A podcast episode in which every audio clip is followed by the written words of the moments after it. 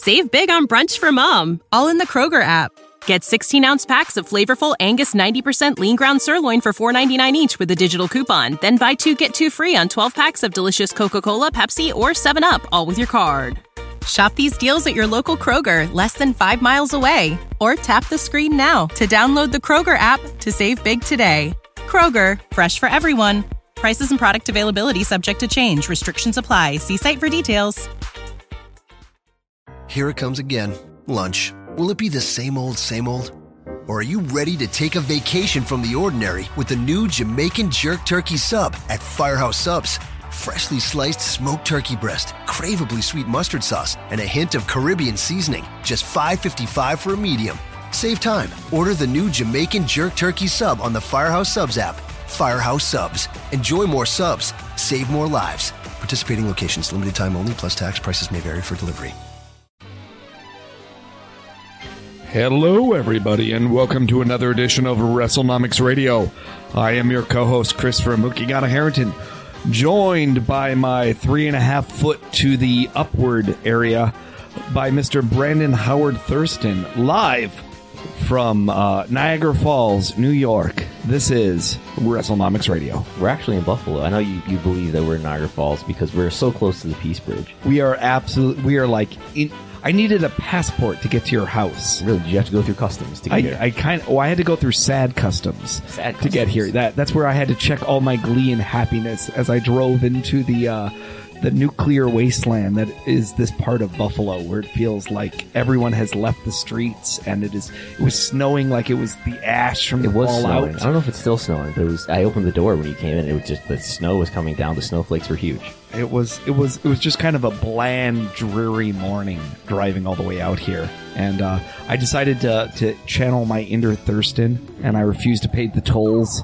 So I only took surface roads that did not require any money. So I felt like I was really paying you an homage. Thank you. You're here. You noted how big the I'm living large, as you said. Here in your bathroom might be bigger than your bedroom. It's the bedroom is bigger, but it's a decent size. It's not a huge bathroom. It's not a huge bedroom, but it's I would say it's about half. The bathroom is about half the size of my bedroom. You know, and I did notice one thing in your bathroom. Oh. And that was, of course, Dr. Carver's shave butter from the Dollar Shave Club. Remember, you can always check out Dollar Shave Club. If you go to Dollar Shave Club, use the promo code WE because you're part of the WrestleNomics empire. That's right. And it's the Dollar Shave Club razor in there, too. Oh, nice. Yeah. Nice. But yes, we are here. We are live. I am visiting my family, all 16 of us in Rochester, New York. My brothers are here, both of them, one from Maryland, one from Ohio. And so it's rare to have all of us together. It's been actually a couple of years. And then we have all the nieces and nephews. So There's 8 adults, 8 children. Wow. There's equal numbers of men and women. It's something else. So it's a lot of fun, a lot of board game time, playing some euchre. Really? Really excited about euchre. Did you get any interesting Christmas gifts? Good question. Now I'm going to feel terrible that I don't remember anything like special that I got. In a lot of ways, you know, going to Japan is my big Christmas gift to exciting times. So I got like a business card holder and things like that, an engraved pen and things like that I have. Gosh, what did I get that was interesting? My dad got me this. I always love a lot about magic tricks and the history of magic, so I got a really good book about magic from Jim Steinmeier that I'm really excited to read. And then my dad has always liked those the greatest lecture series. Yeah. And so we'll always be like, how to do this, how to do that, how to, you know, the most important Greek myths. And so he got me one on magic written by a Harvey Mudd professor. It should be interesting. Interesting. How about you? What did you get? I got a weighted blanket from my mom. I got one for my wife, and she loves it. 20-pounder. What did you get? I don't know how. I actually already had one, so now I have 2. Do you use both so you're twice as relaxed? Tranquilo? I'm thinking about it. You are wearing the... Can you pronounce this the name, the words Los on this T-shirt here that you're wearing? Speaking of tranquilo. Los... Inge Nobles. Los Is that your honest attempt at pronouncing that? I really don't know how to say it. Los Ingobernables. Ingobernables. Yeah. See, this is why the podcast got to come to an end. Yes. I've already said all the words in the English language, and Brandon continues inventing new ones. Yes, you've gone through every word in the English dictionary, and you have mispronounced each one. I don't think I could have butchered anything worse than the way I butchered our opening last week when I defiled the good name of Post Wrestling, when I insulted them every way to Tuesday. You did. But I am looking forward. I'm actually going to spend some time with some of the post-wrestling crew while I'm in Japan, seeing All Japan and Stardom shows along Mr. W.H. Park and maybe JoJo. Mm-hmm. So I'm looking forward to that and probably hang out with Big Dave while I'm out there. That's right. You and Big Dave are going to go play video games. Yeah. Play video Tokyo. Games and wear tight T-shirts. That's right. Pachinko? Is that the name of the popular... do some pachinko, maybe? Yeah, that would be interesting. Yeah. Yeah, so I'll be out there looking forward to seeing, like I said, Stardom, All Japan, and then, of course, the New Japan show. And perhaps we'll do a follow-up show next week about my adventures, depending on which day I get back in the United States, whether or not I get held or for autographs or questioning, whichever it is. Right. So as Vince McMahon asked Hulk Hogan in 1992, before the big WrestleMania 8 match versus Sid Justice, I want to ask you, is this the last time we record WrestleNomics Radio? Well, brother, I think you're just going to have to wait and see if another WrestleManiacs are out there. And they want it enough. Okay. Or maybe you'll get signed by WCW, and that's the real answer to the question. Who knows? You know, with all these All Elite Wrestling announcements coming on January 1st, next thing you know, we could be just working for them and be swooped up in the giant funnel. Perhaps. So what are we here to talk about today? I think the decided topic, because I did not spend much time this week researching legal updates. Yeah. I did not spend much time this week reading The Observer. I did listen to some Observer radio on the drive down here, so I got to hear Dave and Brian rant about John Jones mainly. That was most of it. Probably. But I think UFC we're going to talk about instead the history of wrestling timeline, 2014 to present. This was a subject you and I had discussed. I think it came out of your own brain, a Reddit post that you made where you were just saying basically what was the most important things to happen since the OTT service of the WWE Network was announced and launched. How has the world of professional wrestling kind of evolved and changed? More from the media standpoint than from any other standpoint. Like, we're not going to talk here about, Anthem bought TNA and so forth and so on. This is more about what TV shows changed networks, who was able to get coverage, and then what are the implications on the style of what it means to be a professional wrestling organization today if you want to be relevant. Yeah. I think you could have skipped every WrestleNomics episode up to this one, and if you just listened to this one, you would get the gist of it. Yeah, we're mostly going to look at this from a media standpoint, like you said. We're going to start in 2014 and go through the present, because I think the year 2014 really marks, this is just arbitrary, but I think the year 2014 marks a new era in pro wrestling because of the launch of the W Network and all the influence that had. So we've picked out 30 moments from the last, is this 5 years or 6 years? 14, 15, 16, that's 3, 4, 5, the last 5 years. 30 different moments from the last 5 years that were significant. Mostly they are related to media, but we do have some other things in there like Daniel Bryan. But 30 different moments that defined a great change in the wrestling business over the last 5 years, mostly around digital media, OTT services, video streaming. And we're going to talk about some differences in the way that talent has been thought about in WWE. And then I think we'll hit on some big themes and analysis, and then we'll show our politics at the very end. And I might stick my 2 cents in every now and then about legal developments if I can think of how they fit into this timeline. I'm sure you will. But starting it off, 2014. Yes. 2014. I think the biggest thing that happened was on my birthday. Ooh. Consumer Electronics Show, Las Vegas. Yes, we have many audio inserts, by the way. This was the announcement of the WWE Network. This is where we got our original documents that said, no, this will not be a traditional television network. This will, in fact, be an over-the-top network. Mm-hmm. This will be launching this year. This will be prior to WWE being able to sign their new TV deal, which, again, ended up with the stock kind of collapsing when they did, domestically. And this will be a completely different way of destroying their pay-per-view model. Because, as we're going to hear here at the CES show, we heard all about what the new WWE Network is going to look like. So take it away, Vince. Other than chairman and CEO of WWE, I've been called many things. Most of them complimentary.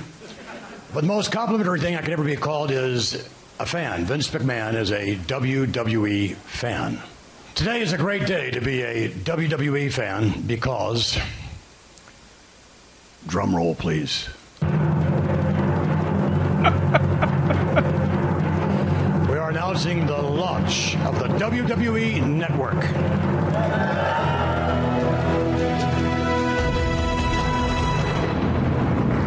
So that's from the Consumer Electronics Show in Las Vegas on January 9th, 2014. And they're there on that big stage in front of this, I don't know, audience of hundreds or whatever. I think they're wrestling fans. They're kind of reacting like they're wrestling. No, they were fans. Wrestling media. It was all wrestling media. They were invited there. Well, it was media. Okay. They invited regular media. Okay. But it included wrestling media. Because I remember, cheering, I believe Dave and Brian got an invite to go down for the show.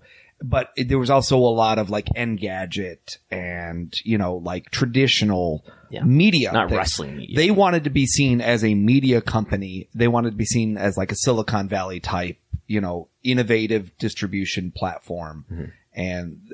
And again, it's CES. So the media is already there. So it was really, it's a launch event. And so people were invited to go. And if I recall, they were even given either like Apple TVs that were like branded WWE Network or something. Roku's, like I think. Roku's or something like that. Because I remember there was a big argument about whether or not you could use Apple TVs in the beginning and whether or not that was going to be subscribable because that would end up cutting in. And of course, remember all the things that were happening here. This was not a service that was month to month. This was a 6-month guaranteed service when it launched originally. And there was all sorts of, this is the fascinating thing where I always say, if you want to understand WWE, make sure you go back and look at this launch presentation because there is so much information in here about what they thought they were going to do and what they ended up doing and the difference, the divergence of those two. The fact that they talked about, you know, the first launch is going to be domestic. The second launch is going to be like the Nordics. The third launch will probably be the UK and the fourth will be the rest of the world, I think is how it went. And the fact that it was 6-month guaranteed, you had to stay in it at $9.99, there'd be a penalty. The fact that we met our very first of many WWE Network presidents. He did a DX skit, I believe at that time. Was that Perkins? I think that was Andrew Perkins. Perkins Miller. Perkins Miller, who very shortly thereafter went to the NFL. And that started then I think Matthew Singerman came in and then we had Lou Schwartz and we had Anna Fox. Lisa Lee Fox. Thank you. And then, you know, other people. And then at one point I got a question in at one of the chats. One of the Q&As. And I said, you know, who is in charge? And George is just like, we all are. So I gather that George Barrios and Michelle Wilson, who are now co-presidents of WWE, are basically who are ultimately in charge of the network these days besides Vince. You know, I always think that there's so many more people in the WWE structure than we ever give credit to, that there are probably some other people. That's who's overseeing it, I think. I do agree with that. Let's stay, though, on January 9th, and let's hear Michelle Wilson's introduction. WWE Network is the first over-the-top network to offer the best of both worlds. A 24/7 streaming service with live content and WWE's incomparable video-on-demand library. It's truly an extraordinary offering that's going to include the following. All 12 live WWE pay-per-view events. Yes, even WrestleMania at no additional charge.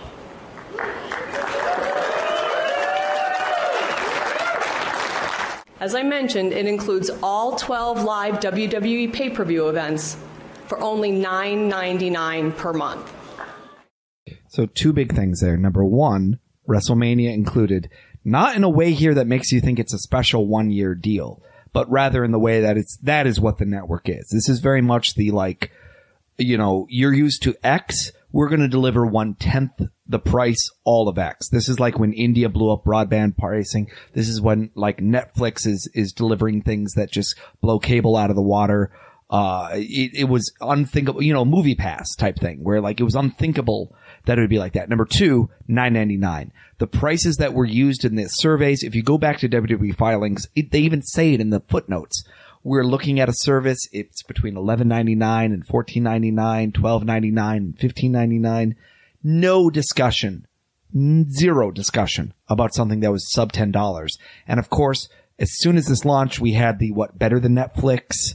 It's like Netflix, but better. Like Netflix, but better hashtag. So it was very clear that they were angling for that $10 mark. And what I always remind people is if you go back to that first presentation, the very lowest scenario was we do 1 million people. We're not going to have a problem hitting 1 million domestic. Well, in the end, it was 667, 287, I think, the day after WrestleMania. Yeah. So it just goes to show you that they vastly underestimated what the initial demand they overestimated what the initial demand would be at that price point, even including WrestleMania. And at the same time, they had hundreds of thousands of WrestleMania traditional pay-per-view buys because so many people were concerned that this type of service was unproven and that they didn't know whether they could rely on an OTT service. Or just I think people were not prepared for the friction that's involved in getting an OTT service, especially if it's not one that you're already familiar with, like Netflix. And there was a lot of launch issues. I mean, I remember on my Xbox 360, it took weeks for the network to work. And I remember day after day after day trying to get it to work, and it would not work. And it was very frustrating.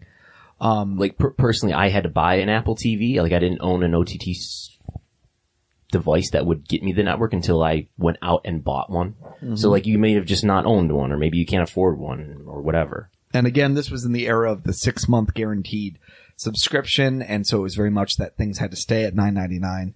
So that was the network launch on February 24th was the actual launch. And it's a big surprise, right? That WrestleMania was included in this, by the way. I think there was a lot of speculation leading up to this. It's like, oh, they'll put the 11 pay-per-views on there maybe, or maybe the smaller 8 pay-per-views, but they're not going to put WrestleMania on there. That's a point that she's emphasizing here in that clip that we just heard is that, yes, that includes WrestleMania. And I did a show shortly before this where I had done my predictions about price, content, and whatnot, and it was roughly that, except for, and I might have even said maybe WrestleMania will be on there as a temporary thing, but I don't think the big four are going to be part of this. I think it's going to be a tiered thing, or it's going to be left off. And so it was a shock. What was shocking to me, though, was the fact that networks were taken by surprise by this. Allegedly, some of the major networks, like USA Network and whatnot, were not expecting this. And they were very upset because they suddenly realized, like, NBCU was going to lose a lot of pay-per-view revenue that they'd been splitting with WWE. And they were now hurt going into their negotiations for this domestic TV rights deal. And part of me said, well, the writing was on the wall. George Barrios gave a UBS talk in December of 2013 where he laid out a lot of this. This was not a shock. We knew it was going to be an over-the-top service and things at this point. WWE and NBCU are sharing, I guess, Comcast, because Comcast owns NBCU and Comcast provides pay-per-view. Okay. Yeah. So the alleged thing is that they were shocked, and I remember being able to be like, no, I laid out 90% of this already based on talks and networks and things to make it pretty clear where we were going on this. So I was surprised by bits of it, but not all of it. So that was interesting. Little known fact, I believe Royal Rumble that year was actually on the WWE Network.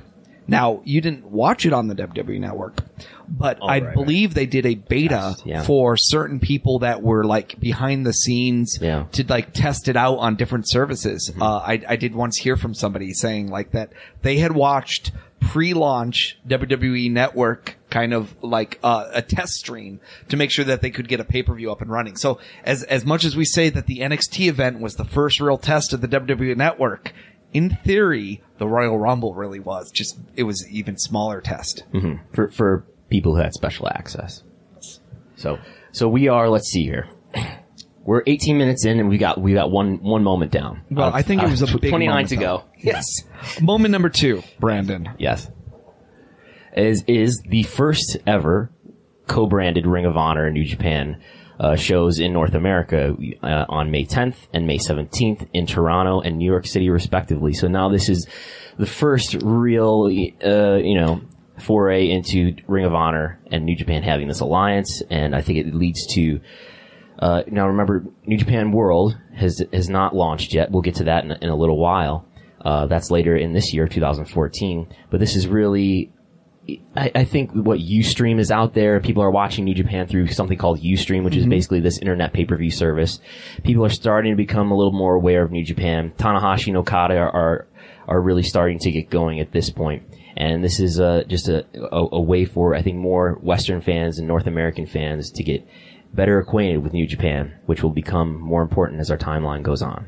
Yeah, and I would even argue that this plays a huge role in the development of Ring of Honor, is that over this period of time that we're going to talk here, Ring of Honor becomes synonymous with New Japan talent being involved at the biggest moments. And in a certain sense, the brand identity of Ring of Honor begins to deteriorate because of their inability to completely differentiate themselves as a standalone service, such that it kind of becomes this thing of, well, I don't want Ring of Honor, but I do want when Ring of Honor has the New Japan guys on it. Right. Yeah. In my opinion. Yeah, I agree. And I think they're at the point now where it's like, a lot of New Japan, when there are New Japan versus Ring of Honor matches, it's New Japan talent and Ring of Honor talent, and New Japan guys win. Or, I don't know, I think of like subtle things like Tomohiro Ishii winning the ROH TV title and him being like, I don't know what this is that I've won, but, yeah. So, August of that year, this is not one of our moments, but I'll just remind people, August of that year, Panic Switch gets blasted. Mookie's going rogue and this is when the WWE Network things to my timeline completely implodes in the sense that they say, okay, you know what? We're not going to do 6-month guaranteed pricing, and we're going to roll out rest of the world pricing immediately, and we are going to chop the WWE workforce down. We're going to kill the magazine division. We are going to add a non-subscription tier for WWE Network, which very quickly goes away as well. Actually, no, I think that had already been introduced, and that already gets discontinued by this point in August. Because originally it was $9.99 if you want to do 6 months, and then they made like a $15.99 if you want to do just 1 month, and then or $12.99 or something, and then they announced it in August. They're like, okay, we're killing all of that. We're collapsing it down just to one tier. It's $9.99, and we're going global. And if you're in the rest of the world, you can start getting it, and we're going to start rolling it out as many countries as we can. There's no UK launch yet. That doesn't come until December. Yeah. And again, that was partially due to the Sky deal. So I add that in as a footnote just to say that's, to me, that's all part of the WWE Network launch story is one moment there is the January, the February, the March, and I'm sorry, the April and the August are the four big dates that month. But coming up in November of that year, we had our next big moment. So on November 6th, SmackDown, which was on Sci-Fi at the time, moves to Thursday night off of Friday. So after being on Friday for what, almost 10 years, was it? Friday Night SmackDown? I mean, originally on Thursday, way back in the day. Originally, yeah. But yeah, for quite some time it had been there, and... It was obviously a... So why did this happen? This was Sci-Fi trying to bump up the ratings. Friday's not a good night for TV. We're trying to move them back to Thursday to improve viewership.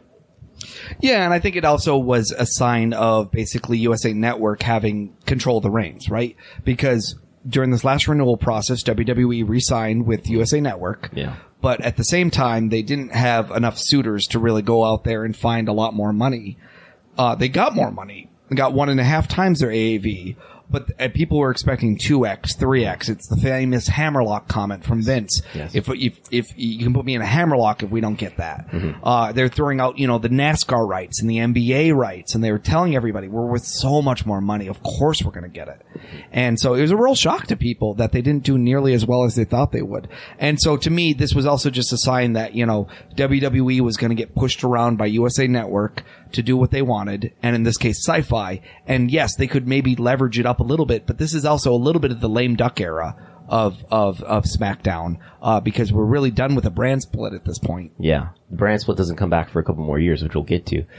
So I always think, like, I've done some articles about, like, trying to analyze how was launching the WWE Network in the way that they launched it, when they launched it? Was that a good business decision? Is that more economically beneficial to WWE than it would have been if they kept pay-per-view? And I think one of the things that we need to keep in mind when we make a calculation like that is, like, how much did launching the W Network in February 2014 affect TV rights? Apparently it did quite a bit. And, you know, we don't know what they would have gotten if they hadn't launched the W Network at that time. Maybe if they would have waited until the following year, until their TV rights deals were done.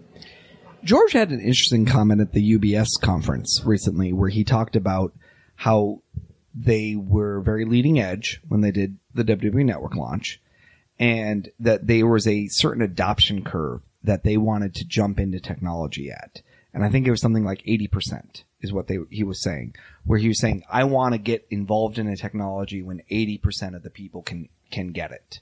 And that's when you want to be part of what's happening. I think maybe he was talking about India or somewhere else, but it was just this idea of saying, you know, you don't want to be the first one there because then no one knows what you are. No one has the technology to get you your Laserdisc, and only Mookie collects you.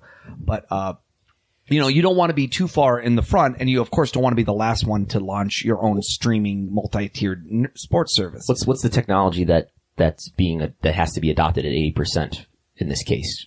Broadband? I think it would be OTT streaming access. But does even 80% of the country right now subscribe to some OTT service? No, but access. I think so. Then broadband. Broadband plus, I would argue it has also to do with the technology you can watch it on. The TV. That you have the ability to get it to your television without you needing to have OTT new device. Okay. You know, or something. But I just bring that up partially for the next moment that we have going on here, which is on December 1st. On December 1st, not just WWE Network is out there, but now NJPW World launches. And it's only in Japanese, and it's just still basically, I guess they have this English version now. But NJPW World launches for 999 yen, and now anybody around the world can watch New Japan live on their computer, or however you can get it connected to your TV. It's still a little bit hard for me, but you can watch New Japan live. No more tape trading, no more trading laser discs, and access started showing New Japan in 2014. I just looked it up to see when they started. So it was that's on here. January 16th is the first New Japan show on Access. Oh, January of 2015? What are you looking at? Oh, Wikipedia said it started in 2014. So I saw that, but I dug up like some reviews. Like I went through Voices of Wrestling and I found the first review of an Access show, and it was this January 16 show on Access where they aired the 2013 Wrestle Kingdom Tanahashi Okada match. Gotcha. So that's kind of the big thing to me, is that's a 1-2 punch, is that New Japan launches a streaming service. And it's really a three punches here. Okay. Because they do Wrestle Kingdom of 2015 on pay-per-view, which you asked me to add to the timeline right before we started recording. Exactly. So you're right. So they launch an OTT service. They price it at 999 yen. Pretty obvious that they're really pegging that 999 for the which is about WWE $10. Network. It's like $8-9 US. Exactly. So that's interesting in itself. Number two, they kind of lead the idea of saying, we think this is important to have a streaming service, and in a way, it's a huge investment for them to kind of be able to put such an interesting archive up there, and in some ways even deeper than the WWE archive in terms of what is suddenly available that previously was not completely available. Though you could argue with WWE having all of the old WCW, having all of the ECW, having all the things that they were able to kind of give you digitally for the very first time, or at least for the first accessible time for many people. Mm-hmm. That was a big deal. But it's intriguing. I think one thing that really stands out in that initial launch of New Japan World is they probably did not realize they were going to be as internationally popular as they were. And I'd argue that really comes over the next 2 years here, where suddenly there's all these clues that if New Japan wants to be really successful, international growth is going to play a significant role in their ability to penetrate the marketplace and be relevant. And somewhere in this October 2014, one Harold May was standing in an executive office at some toy company, just rubbing his hands together, waiting for his opportunity to come in a few years. Let's go to Christmas Eve. Mm-hmm. The final episode of Impact Wrestling on Spike TV. Now, that is... What happened? That's the one where, like, I think that's shocking to people to remember that it was less than 5 years ago where Impact, TNA Impact, still at the time. Still TNA, was airing on Spike TV. Yeah, and I think the important thing to denote here is Spike TV is in a lot of homes. They're Paramount now, but Spike TV was in 80, 90 million homes, comparable to the USA Network. And I would argue, I don't know this for a fact, but I would argue Impact's television deal was the highest television deal domestically for a wrestling program outside of WWE. I would be surprised if anyone has ever made more, even WCW. I don't even think WCW was probably paid as much to actually broadcast their shows. And what do you think, like in an alternate universe where TNA, I don't know, puts on a better product and Vince Russo things don't happen, that they would be due for some increases in TV rights just as WWE has been? Yeah, I think that would be one of the biggest takeaways there. This would be a very different wrestling world if that were the case. Yeah, and I think the other half of that, though, is it's all dependent on the concept that Dixie Carter is not so ingrained in the DNA of the company that there's no ability to untangle her. Because everything I've always heard is, whether it was country music star Toby Keith, whether it was NASCAR driver Hermie Sadler, whether it was Billy Corgan, mm-hmm. everybody who got involved with TNA basically said, I'm interested in this, but I don't want the Carter baggage. I want to be able to run this. I don't want to give an executive position to this lady. I would like to run this like my own company. And when that was not able to be granted, people said, you know what? I don't need this. I am successful in my own right. I don't need to burn money to give a paper position to someone who doesn't need to have it, who is weighing down the company. So there is that argument that says the Russo thing never killed them. The stubbornness of Carter killed them, and Russo was a symptom of that. Did you remember the Russo story that happened earlier in this summer? Do you know that story? Or do I need to recount it? So Vince Russo was not supposed to be involved with TNA anymore, I think at the request of Spike executives, but he was secretly still involved, and he outed himself by accidentally emailing Mike Johnson when he meant to be emailing Mike Tenay or something. Yes, exactly. And then so then Mike Johnson reported on it. Spike TV found out. Yeah. Not happy. And I think in that case, it was a final straw sort of situation where I wouldn't argue that was the reason they got canceled. I'd argue that's the reason they didn't get renewed. I'd argue that that's endemic of all the other issues that they had at the time. Yeah. So, but it says a lot, because after this, Impact basically drops time and time and time again, almost by almost 50% each time, the viewership opportunity in the number of homes they're getting at and the number of viewers that they're getting for their show. You know, they had more than, I think, 1 million viewers when they were on Impact. I think their peak is definitely for that January 4th, 2010 episode with Hogan debuting and all that. And, it's Hogan, right? But they go to Destination America after this. Destination America, I think, is in 48 or so million homes. Say about half the number of homes that Spike was in. And Pop is in more, but Pop is just a less high profile network, so their viewership continued to diminish over time. Yeah. And you have one more thing here, and it's one of your favorite talking points. Yes. It's the Paul Levesque on talent changes. You just wrote late 2014 because we're struggling to remember exactly when this happened, but this was one of those conference calls. Okay. Well, we're going to get into a number of different, get ready, strap yourself in here, because we're going to get into a few different audio clips here. I think, so we've talked about a lot of new media stuff and TV deals and streaming services, but I think one of the other key stories over these 5 years has been the way that WWE has changed its view on talent and how it's changed its relationship with independent promotions and independent wrestlers. And I think this is pretty evident from the audio clips we're about to hear. So when NXT started doing these takeovers, right? They did the first one in February 2014, and the first one is we're going to play with. So Triple H does these conference calls with wrestling media and other media members, and they end up getting online and everything. So and that's what they're there for. So the first one is the first event that's publicly available on the WWE Network, and he does this call, and someone asks him about how the talent development system has changed over time now that he's in charge. So we'll listen to that now. we had to grow. That system had to grow. You know, it was one of the things when I first kind of got in and Vince was, you know, talking to me about taking a bigger role in the office and coming in and doing all that. It's the things that I looked around at the most, and I thought, like, we do all this amazing stuff as a company. We're so big, so global, so all these things, but we're not setting ourselves up for the future.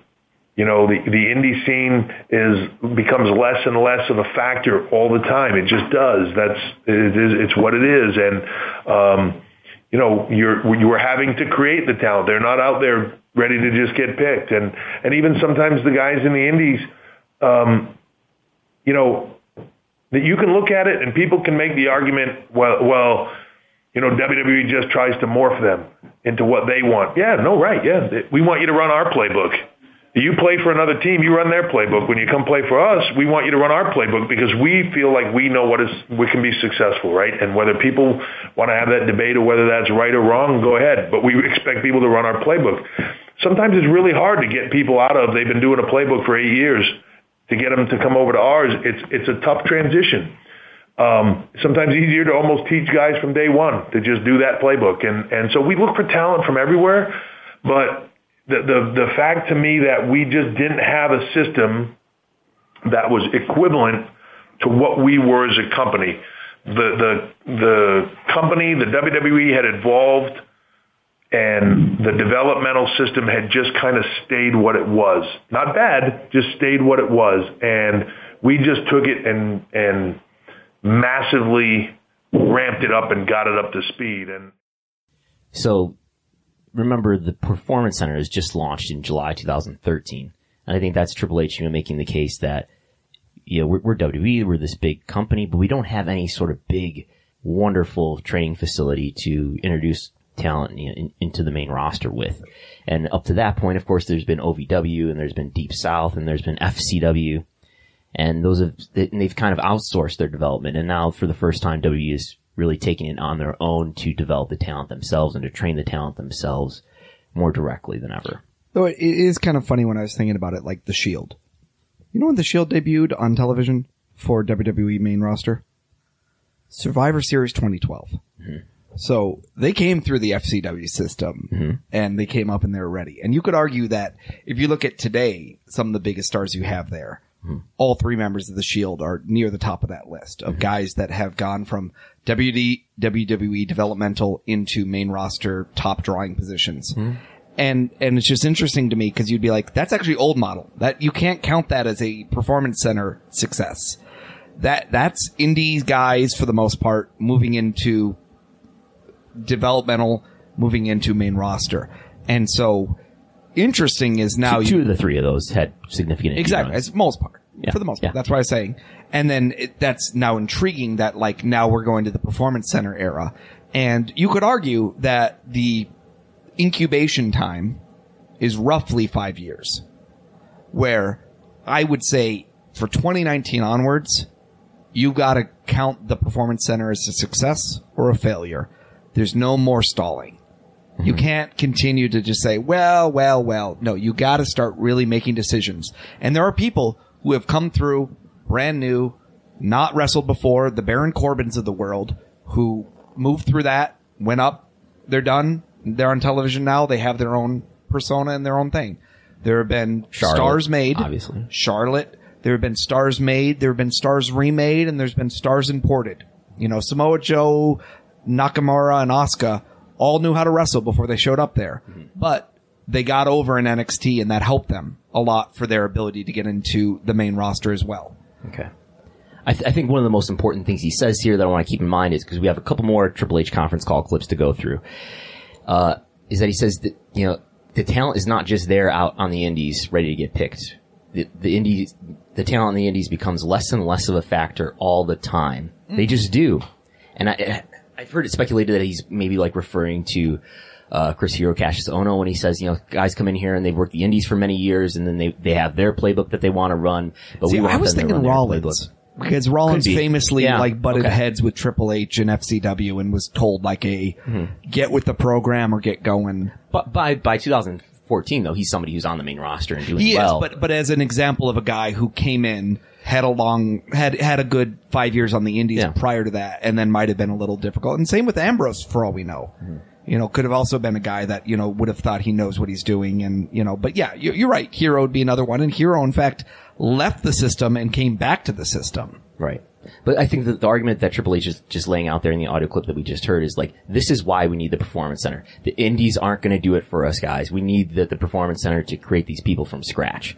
I would, though, say part of his argument is WWE is too big of a company not to have a top shelf developmental center. Yeah. And his belief, and we see this reflected in today, is that no NFL star is going to say, let me go to the Indies and learn how to wrestle.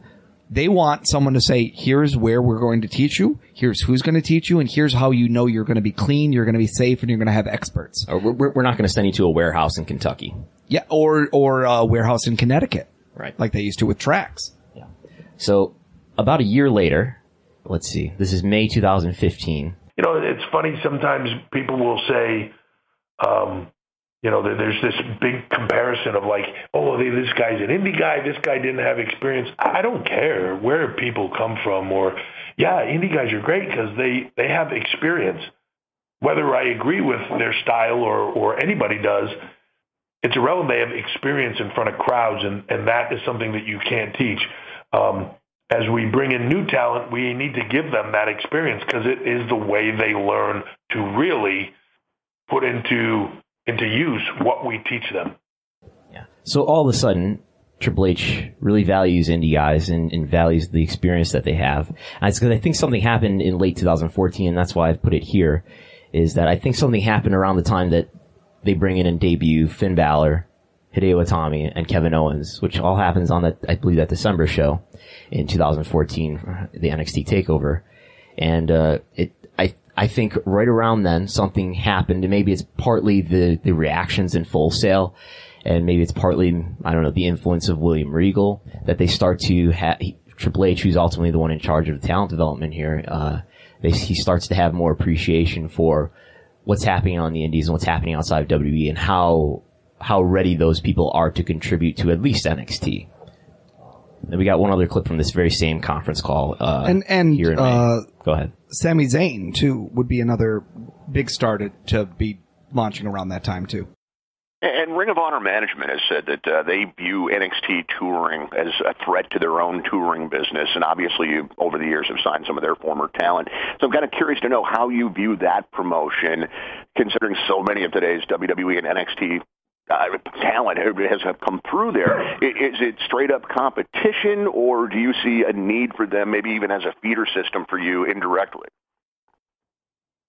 I love all those guys. You know, Ring of Honor, just Dragon's Gate. You know, we've got a lot of talent that have gone through there over the years. They've gone through a lot of places over the years. I'm not trying to make NXT a direct competition to anybody, and I'm just trying to make the best brand and the best roster I can. And you know, I'm a believer in that the high water raises all ships, and if it's good, if WWE's business grows, if NXT's business grows, it means, in my mind, Ring of Honor's business will grow, and everybody else's business will grow, because it just raises the interest in what we do inside the ring. And you know, I don't want anybody to look at it as like I'm trying to hurt their business, and not at all. I'd love to help their business and help them grow and support them. You know, and I'm not looking to put anybody out of business. I'm not looking to strong arm anybody. If there's a talent out there that I can give an opportunity for something better, great. And if their business increases, great. So for the first time now, NXT is not just doing a Florida loop, but they're doing a national tour, and they're touring around the U.S. and Canada, and eventually even into Europe. So that's Triple H just saying, hey, look, we're not trying to. I think NXT begins to occupy this space that whether it's intentional or not, that I would say it's like, you know, there's major promotions underneath WWE, but they're bigger than Super Indies, and Ring of Honor is definitely one of them. And I think NXT starts to occupy this space of like a mid-major promotion, and it starts to go to venues where they're trying to draw 1,000 or a few thousand people. And that's Triple H saying, we are not competition. Don't worry. Don't worry about us. Everything we're doing is benign. And it's intriguing for a couple of reasons. Number one, the payroll of NXT. It does not stand alone. It is treated as a corporate and other expenses, treated as a developmental expense. But what's intriguing about it is that they can actually turn some, I wouldn't say some profit, but some revenue on it, because they are able to sell merchandise. They are able to have semi-successful tours. I don't know exactly the cost of booking some of these buildings. I would definitely say the biggest NXT shows that, you know, when you can sell at the Barclays, yeah, you're making money on that. But does it actually subsidize the rest of the entire shows for all the other weeks? Probably not. But it's intriguing. It's very intriguing. And secondly, I'll say that Jason Powell has the best radio voice in my mind of anyone. That was Jason Powell from ProWrestling.net. Minnesota's own Jason Powell. They're very close to where my wife lives in Lionel Lakes. Jason, I think, is in Hugo, which is just a hop, skip, and the jump. Also near where they sell gummy bear bratwurst.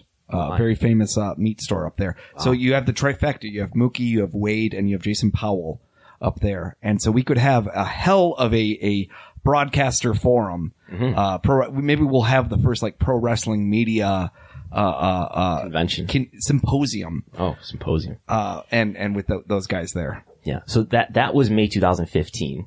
What has just happened is there wasn't an NXT takeover at a major arena, but there was at WrestleMania weekend, which you were present for. There was a big NXT, house show in front of thousands of people. The biggest Jose State or was it San Cal? What was it? It was like this big, about a 4,000 seat arena. I sat in the very last row with Jeff Hawkins from Shake Them Ropes and my wife. And we watched a very good show, and apparently it really opened up Vince McMahon's eyes. Vince McMahon was there in person. Yeah, and Charlotte had a hell of a match with Sasha, and they tore the house down in the main event. Yeah. Actually, I don't remember if it was a main event or not, but they tore the house down, and almost everyone watching it said, oh, that was the best match of the night. Right. And I think that has some influence on what ends up happening with women's wrestling in WWE, which we'll get to as well. But yeah, this show, I know there's like a clip of Triple H like holding up his iPhone to his face and saying developmental my ass. And, so this really marks the launch of NXT becoming this third brand, not just developmental. Maybe it is Triple H's playground to some extent, but it becomes this third brand, as they say, besides SmackDown. So we'll do one more Triple H conference call clip. Now this is fast forwarding to December of 2015, the end of this year. And by now, the NXT takeover in Brooklyn has happened, and Triple H, noted fan of Ring of Honor and Dragon's Gate and all those guys. Now, he really values the independent undercurrent, as he calls it, of professional wrestling. I am wide open to finding talent wherever talent are. And by talent, I mean guys that have been doing this for years, and other times by talent, I mean finding the guy that, while sometimes I think fans look down on them because they didn't necessarily find their way here immediately, it doesn't change their passion for it once they get into it, and everybody started from nothing and got to where they're going, I'm well aware, as you mentioned Regal, it's something that is a lot of times, other than pleasantries, because we've known each other for so long, 90% of our conversations involve those promotions that you just mentioned. You know, we're looking at tapes. He's pointing out guys. He's seeing what he sees. To me, those I've used the term before, the undercurrent, the internet independent undercurrent of the business. It's vital to me. It's vital to everyone. I can't, or we can't expect everybody in the world that wants to be in this industry to learn how to do what we do solely based on the performance center. It would be ridiculous for me to think that. And I want to take the best guys that I think have the best chance of success, and in some way teach them, you know, our system and what we do. And there's so much more to it than just stepping in the ring. And I think having those talent, like the people that you mentioned, go out to Progress, to Rev Pro, to ICW, or New Japan, or to Evolve here in the States, and getting that experience, getting that time, you know, learning their craft and taking the time. This business takes a long time to learn right. So all those places to me are essential. I hope to have, you know, in some way, relationships with the ones that do business in the right way and in a, I don't mean a similar way in the product that you see necessarily at all times, but in a similar mindset to what I would consider to be the correct way and the right mindset for the business. And if they do, then I'm open to working relationships with them and having conversations with them and you know, all of it. So in the course of 2 years, Triple H talks about how the indies become less and less of a factor all the time, and now almost 2 years later, he's saying that the independent undercurrent is vital, and you can't just rely on the Performance Center alone to do what he does. Brandon, gotcha media Thurston. And it's not, I'm not raising this so much to say, gotcha, see, you said one thing and now you're saying something that contradicts it, but just, if nothing else, just to point out that the view on talent in WWE has changed over those 2 years quite a bit. I remember, like, we were starting to do some training at the time, and I remember, like, trying to give people advice about, you know, oh, you really want to make it to WWE someday? Well, I don't know. The best way, honestly, would be to go to college and become an amazing college athlete, and then, you know, try to get in the Performance Center that way. And that has totally changed over those 2 years, 2014 and 15. Now Brandon, you can become an indie guy. You were an amateur wrestler, right? I did some method acting as an amateur wrestler. Yeah, well, I mean, was that part of your inspiration to be a pro wrestler? Did you amateur wrestle knowing that would help you with Jerry Briscoe? No, it was more. It was 2007, and one of my local shows was named Juiced, and this was months after Chris Benoit had killed his family and himself. And I was like, I'll just do amateur wrestling for a while here. Got it. Anyway, no, but you're right. You're right that I think. I think it marks, in some ways, the education of Triple H, because you do get the sense from him that he has been forced to recognize that the talent depth was very much outside the radius that he was used to being exposed to. Two, same thing Cody Rhodes said when he first went to a PWG show. He said, oh my God, I can't believe all these guys are here. I didn't know this existed. And you'd think, oh, it's PWG. Everyone knows that. And be like, no, there's a lot of people who live in a bubble where they don't know this exists. Because, especially if you're in WWE, you're on the road 52 weeks a year. You're touring. You're doing 4 or 5 shows a week. And you're traveling. And then you don't necessarily have an appetite to sit there and say, I want to watch more wrestling. Now, there are the Cesaros and the Chris Heroes and the people out there who Daniel Bryan, who obsess about this stuff, and they consume it like madmen. But there are people who come into it and then they, for whatever reason, they absorb it in a different way. Some of them aren't interested in seeing what other people do because they're afraid they'll steal it. Some are just not interested because they're around it all day and they just want to go home and see their family. Some of them aren't really that passionate about professional wrestling outside of what it is that they're doing in their own lives. And I could be accused of this too sometimes, where I can say, you know what, I've got a job. I go and do my job, and then I don't necessarily sit there and think, oh, I got to catch up on this and this and this and this and this in my free time. So I can understand how some people take it differently. But yeah, I really, you get the sense here that Triple H really had an education about how difficult it is to turn someone into a super athlete, how many people they might have signed for some high money and kind of burned themselves out on. And also whether or not they're heads of talent development. You know, what we're not talking about in here is kind of all the different people who were going through the heads of talent development. When you had the Canyon Seaman, you had the Jane Geddes, you had the Mark Carano, you had a lot of different people, and their vision of what Laurinaitis. You had a lot of different people whose vision it was of what professional wrestling should look like, and who do you hire, and what kind of person do you bring in. Yeah, and Kenny Seaman and Mark Grano are still involved in talent relations. Yeah, but they've moved around, I'm saying. Yeah. I don't know what John Laurinaitis does with WWE now. He has a job there. Yeah, I'm sure it's another office job of something. You know, I imagine there's a lot of talent relation roles, mm-hmm. you know, out there, really, when you think about it. But, yeah. you know, even Jerry Briscoe has a talent relation role of some sort. Yeah, he goes to wrestling tournaments and sends them notes. Yeah, apparently. So let's get back on our timeline, maybe? Yes, so that was all. I just wanted to encompass that all at the end of 2014, because that's kind of where it starts. So did you have to listen to all those conference calls just to pull those Triple H quotes out? I found the clips. I skipped around and I found them. I did not listen to them in their entirety. Cardio the whole time? No, I was just sitting right here at the desk. Oh, man. So now we're entering the year of 2015. We are now 1/5 through this show. Yep. We're an hour in. Yep. January 4th, Wrestle Kingdom 9 is available on traditional U.S. pay-per-view, JR on commentary.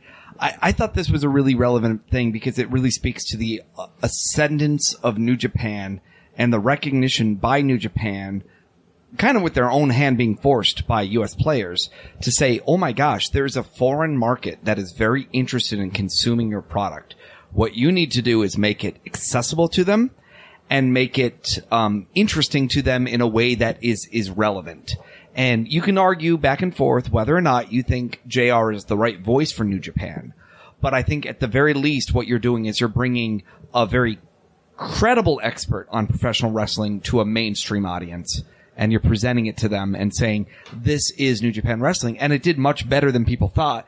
And it was really kind of a sour note at the time that it wasn't replicated for quite some time. This year, Fight, I believe, is going to be showing Wrestle Kingdom. And I've had a lot of people say, "What? Why is Fight going to bother doing that?" And my answer to them is always the same. Well, New Japan's not on Roku, while other things like Fight is. And so that's going to draw on some people. Plus, Fight has a whole credit system where you can get credits for things that do this and that. And I do think that plays a role, too, because if you've bought other credits, you might be spending them on something like the New Japan show. Yeah, I think Jim Ross, his podcast is pretty strong at the time. I don't know what his numbers are like now, but it seemed like his podcast had a lot of attention to it. And just that person being able to promote the show, I think, put a greater spotlight on New Japan. As we talked about a little while ago, right? They're already starting to forge this relationship with Ring of Honor and run co-branded shows in the U.S. and Canada with Ring of Honor. And this is just another step. Of course, this was all provided by the great Double J Jeff Jarrett and his GFW. It is, and it just goes to speak to some of the challenges a company like AEW is going to have starting up. It's not that we haven't had people say, I'm going to start up a wrestling company, I'm going to take talent, and I'm going to get a TV deal. But the problem is people haven't been able to pull that off. And so that's a very difficult thing to do. When we saw it all the way back with the Global Wrestling Force or whatever it was. Global Force Wrestling. Yeah. And January 7th, so just a few days after that, They've left Spike and they've landed on Destination America. I think most of us had never heard of the Destination America channel at this time. We were unfamiliar with what it was like to watch a channel completely composed of Bigfoot and ghost hunting shows. Yep. But there they are on Destination America, soon to be joined by another wrestling company we'll talk about in a moment. January 16th, New Japan moves to Access. Yes. I shouldn't say moves. It really debuts in Access. And again, Access in about half the U.S. homes. I just discovered it's available in this market. It's not available where I am, but it's available in this market because my father, in the middle of a game of euchre, comes and starts waving his hands. And I come over and he's watching Kenny Omega and is it Okada from maybe the Osaka Dome show? There's been many matches. Yeah, but I think it was this year's match that was playing on Access at the Osaka Joe Hall. And it was very funny because my father he was just like, look at this! Look at this! This is happening! And I was like, yes, Dad, that's Kenny Omega. That's Okada. You know what I just thought of? And Robert Rodriguez, who's probably listening to this show right now, angrily shouting at his smartphone. We've left out in September 2014, Lucha Underground debuts on El Rey, and now so we've got Lucha Underground on El Rey, New Japan on Access, Impact Wrestling on Destination America, soon to be joined by Ring of Honor, and of course WWE all over NBC Universal stations. That's 5 different wrestling products. Yeah. Yeah. And different visions of wrestling. Yeah. Lucha Underground, very interesting conception. Kind of the final is AAA going to actually tour the U.S. incarnation. And again, kind of this bizarre incarnation. The better you understand Robert Rodriguez, the better you will understand Lucha Underground, in my opinion. I had the joy this year of watching, not Bordello of Blood. What's the other movie I'm thinking of? Sin City. No. That's where my movie Dust to Dawn. Oh, okay. With my wife on Laserdisc. On Laserdisc, of course. We're watching, George Clooney and Quentin Tarantino and everyone there at the bar. My wife has no idea what the movie's about. So she just thinks it is this straight movie the way it is. And then the vampires come out. And she gasped because she had no idea that was coming at that I've never moment. Seen it, but I've heard a little bit about it. And so it was hilarious. But to me, that movie is a great little synopsis of what El Rey Lucha Underground is like. Because it's this idea of saying, what if we take what you know here, but we're going to infuse the supernatural undead element into it and make it kind of very, very heavy Mexican themes and very heavy supernatural themes and whatnot. And so, yeah, it was an interesting incarnation of wrestling and in some ways kind of creating a different reality and arguing whether or not wrestling fans will want to see this, whether they're interested in it. Yep. So impact on Destination America, New Japan and Access. They debut with the Tanahashi Okada match from Wrestle Kingdom 2013, commentary by Josh Barnett and Muro Ranallo. Yep. So then moving on to now Ring of Honor in June 3rd, Ring of Honor debuts on Destination America for a 26-week run. So just, and I feel like that was announced ahead of time. Like it was very clear that we knew it was going to have like a 26-week run. Like we knew it wasn't going to be forever. I think so. I just think that's interesting because most of the time you don't hear, I'm going to put it on for half a year. Yeah. So Ring of Honor is already, we didn't even mention that would be like the 6th promotion if you have a Sinclair station in your area. Oh, I guess I did count that because I was counting Ring of Honor, Destination America. But yeah, so Ring of Honor is broadcast all over the country in various markets. Not complete coverage, but a lot of markets in the U.S. through all its Sinclair channels. Here in Buffalo, it's on Fox 29. Yeah. So, and this was the famous moment when I saw a picture of Dalton Castle. And I tweeted out something like, who the hell is this? Or why the hell would you make this your promo picture? And someone immediately tweeted me back and was like, that's Rhodey.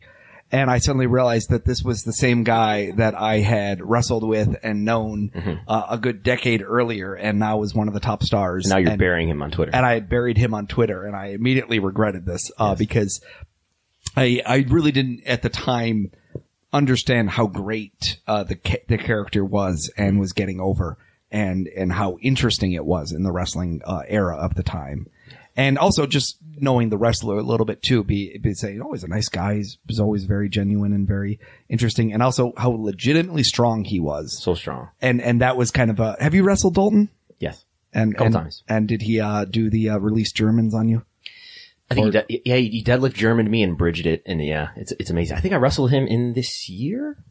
If not that year, 2016, yeah. Mm-hmm. We wrestled each other in ESW, and I wrestled him in his 4th match for a promotion called Next Era Wrestling in Rochester. Yep. And that's around the time that I had met him as well. July 13th, 2015, Charlotte, also known as Charlotte Flair, going back and forth all during this time. Mm-hmm. Sasha Banks and Becky Lynch are all called up to the main roster, in the marking the quote unquote revolution. So, Sasha and Becky having indie experience before this. Sasha, I think, trained out of Boston. Yep. And of course, Becky out of, ICW but somewhere in the UK and Ireland. And she took a break from wrestling, but you're right. She did in there too. And also had, I think, even done 1 or 2 Japan things in the middle there. But yes, so kind of a combination of, again, talent that began on the indies, but then also seasoned in their developmental, and then also talent that was either second generation or also coming through their developmental program almost purely. Right. And they're still divas at this point. They would not become female superstars or women superstars until it's the following WrestleMania in 2016. But this is the moment where Stephanie McMahon brings them all out and they form these 3 factions. Yeah, we don't need to get into detail, but yeah, that happened. August 22nd, NXT TakeOver sells out the Barclays Center in Brooklyn. And one of my favorite moments in this, of course, Jushin Thunder Liger. That's right. Wrestling in WWE arguably for the first time. I mean, if you look at his Wikipedia page, they'll try to argue that somehow that co-branded show from 1990 includes WWF, and I'd say no, that's ludicrous. That's poppycock. That's hogwash. That is an easy thing to forget that Jushin Liger wrestled Tyler Breeze. Yeah, and if you remember, it was politically sensitive at the time because the whole idea of New Japan working with WWE, when in fact New Japan has its alliance with Ring of Honor, and they're running head to head with Ring of Honor on this weekend, if not this night. Yeah, and a lot of it came down to basically. Jushin Liger is, as well he should be, so respected that he can do what he wants. And two, he basically said, William Regal is my friend, and Mr. Regal asked if I would like to wrestle, and I said, sure. Okay. So the reason why this NXT TakeOver is such a big deal is that this is the first TakeOver that's done at a major arena in conjunction with a main roster pay-per-view. Right? So this show, I think there was some question about, well, I don't know how it's going to sell. It's sold out. And, of course, this is a big show with highlighted by the Bayley versus Sasha Banks match, which a lot of people think is the greatest women's match in the U.S. of all time, and it was a really big deal at the time. And of course, it all begins with the biggest star of them all from NXT. It started as a whisper until you screamed it at the top of your lungs. We gained momentum. You made us unstoppable. We had a vision for change. You made it a revolution. We told you we are the future until you told us the future is now.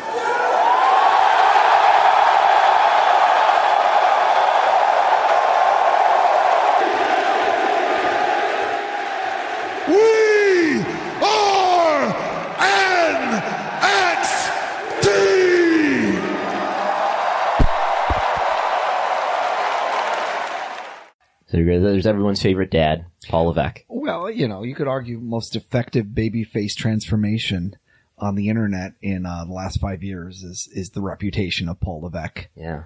Kind of gone from a guy who is seen as... The evil manipulator who buries everyone. And marries into the family and gets it there to, the daddy of the developmental system. And, I think like anyone in a high-profile position... You get too much credit for the wins and too much blames for the losses. But, I'm positive his impact on all these people was very large. It's same with Dusty Rhodes, of course, who is still playing a significant role up until this point. I should look up what year it was that Dusty died. Was it 2016?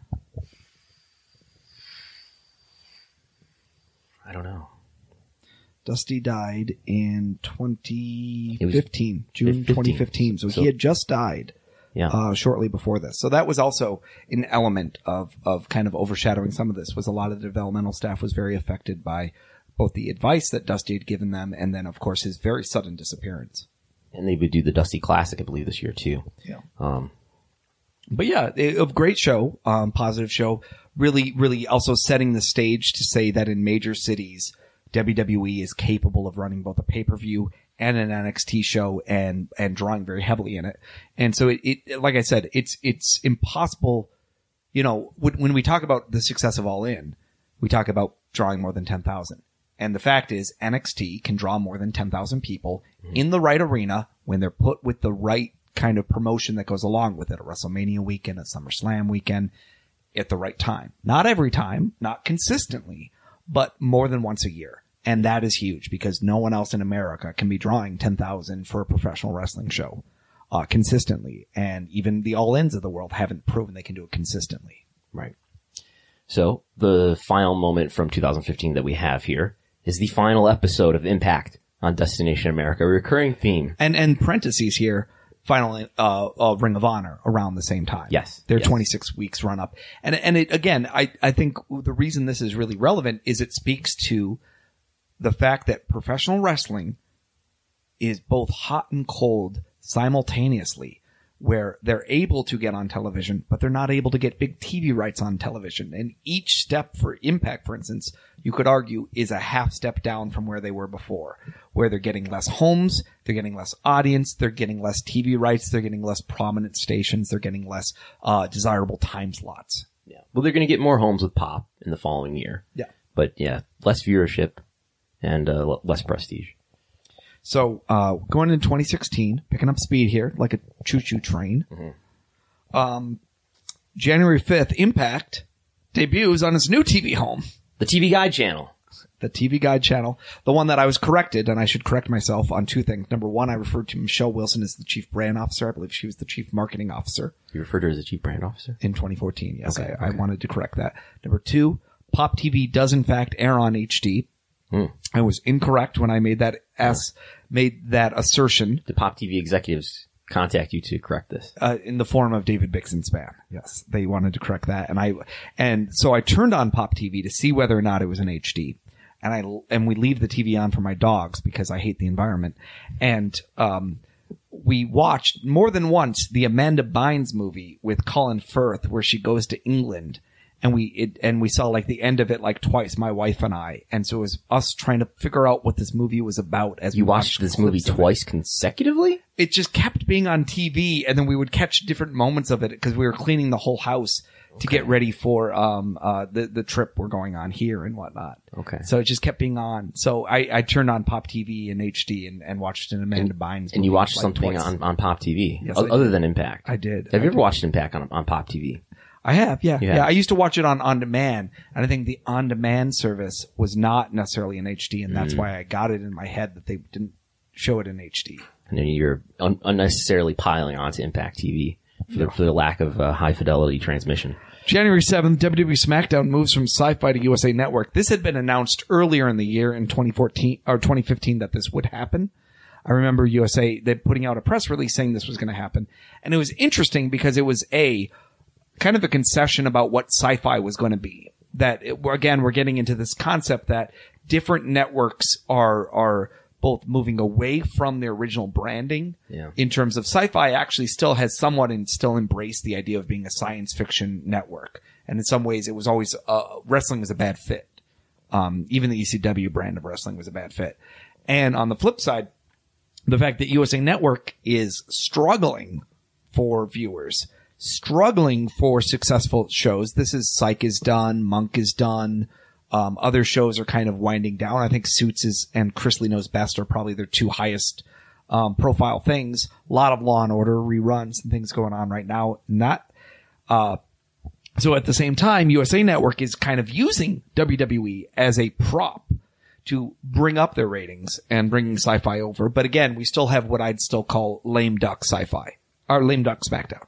Mm-hmm. What's our next big moment? The first episode, and it wasn't that big of a deal at the time, of course, but the first episode on May 5th of Being the Elite is posted to YouTube, and I did look at it for research for this show, and it's certainly not the Being the Elite that we know today, which is sort of this skit-based show. It's more of like a vlog of the Young Bucks and their travels to Japan and back and things like that. Yeah, a little bit like the Wrestling Road Diaries or something that like Colt Cabana would do and whatnot. But yeah, interesting kind of just a note to say, I was, true story, at the hotel yesterday, Brandon, I look up and there's a woman wearing a sweatshirt and it says, not a featured creator, not a featured creator, not a featured creator. Ooh. She turns around and you know what it's for? YouTube. It's for TanaCon. Oh, really? Yeah. So wow. And so any of our premium subscribers might remember Dave Lagana coming on and telling us all about the horrors of TanaCon. Yes. But also the fact that... The Tanahashi convention, is that what that was? No, the YouTube star. Tana.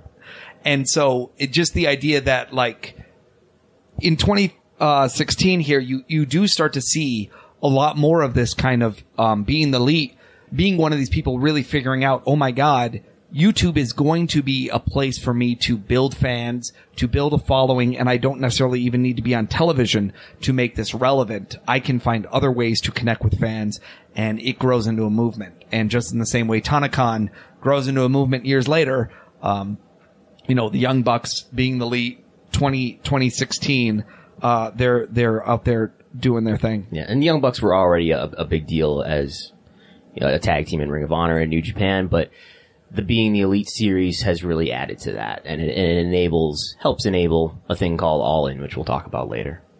July 2016, WWE splits the roster. SmackDown goes live on Tuesday nights.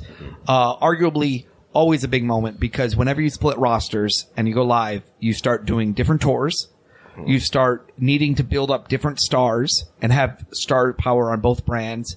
You start being able to challenge yourself, because you have to make decisions about whether or not you're going to have two world titles. Yeah. And what does it mean to have two world titles? You challenge me for the rest of my life to figure out, is it the WWE title, the world heavyweight title? Well, no, it's the universal title. It's a little more distinct now. Yeah. But which brand gets which title? I always screw that up.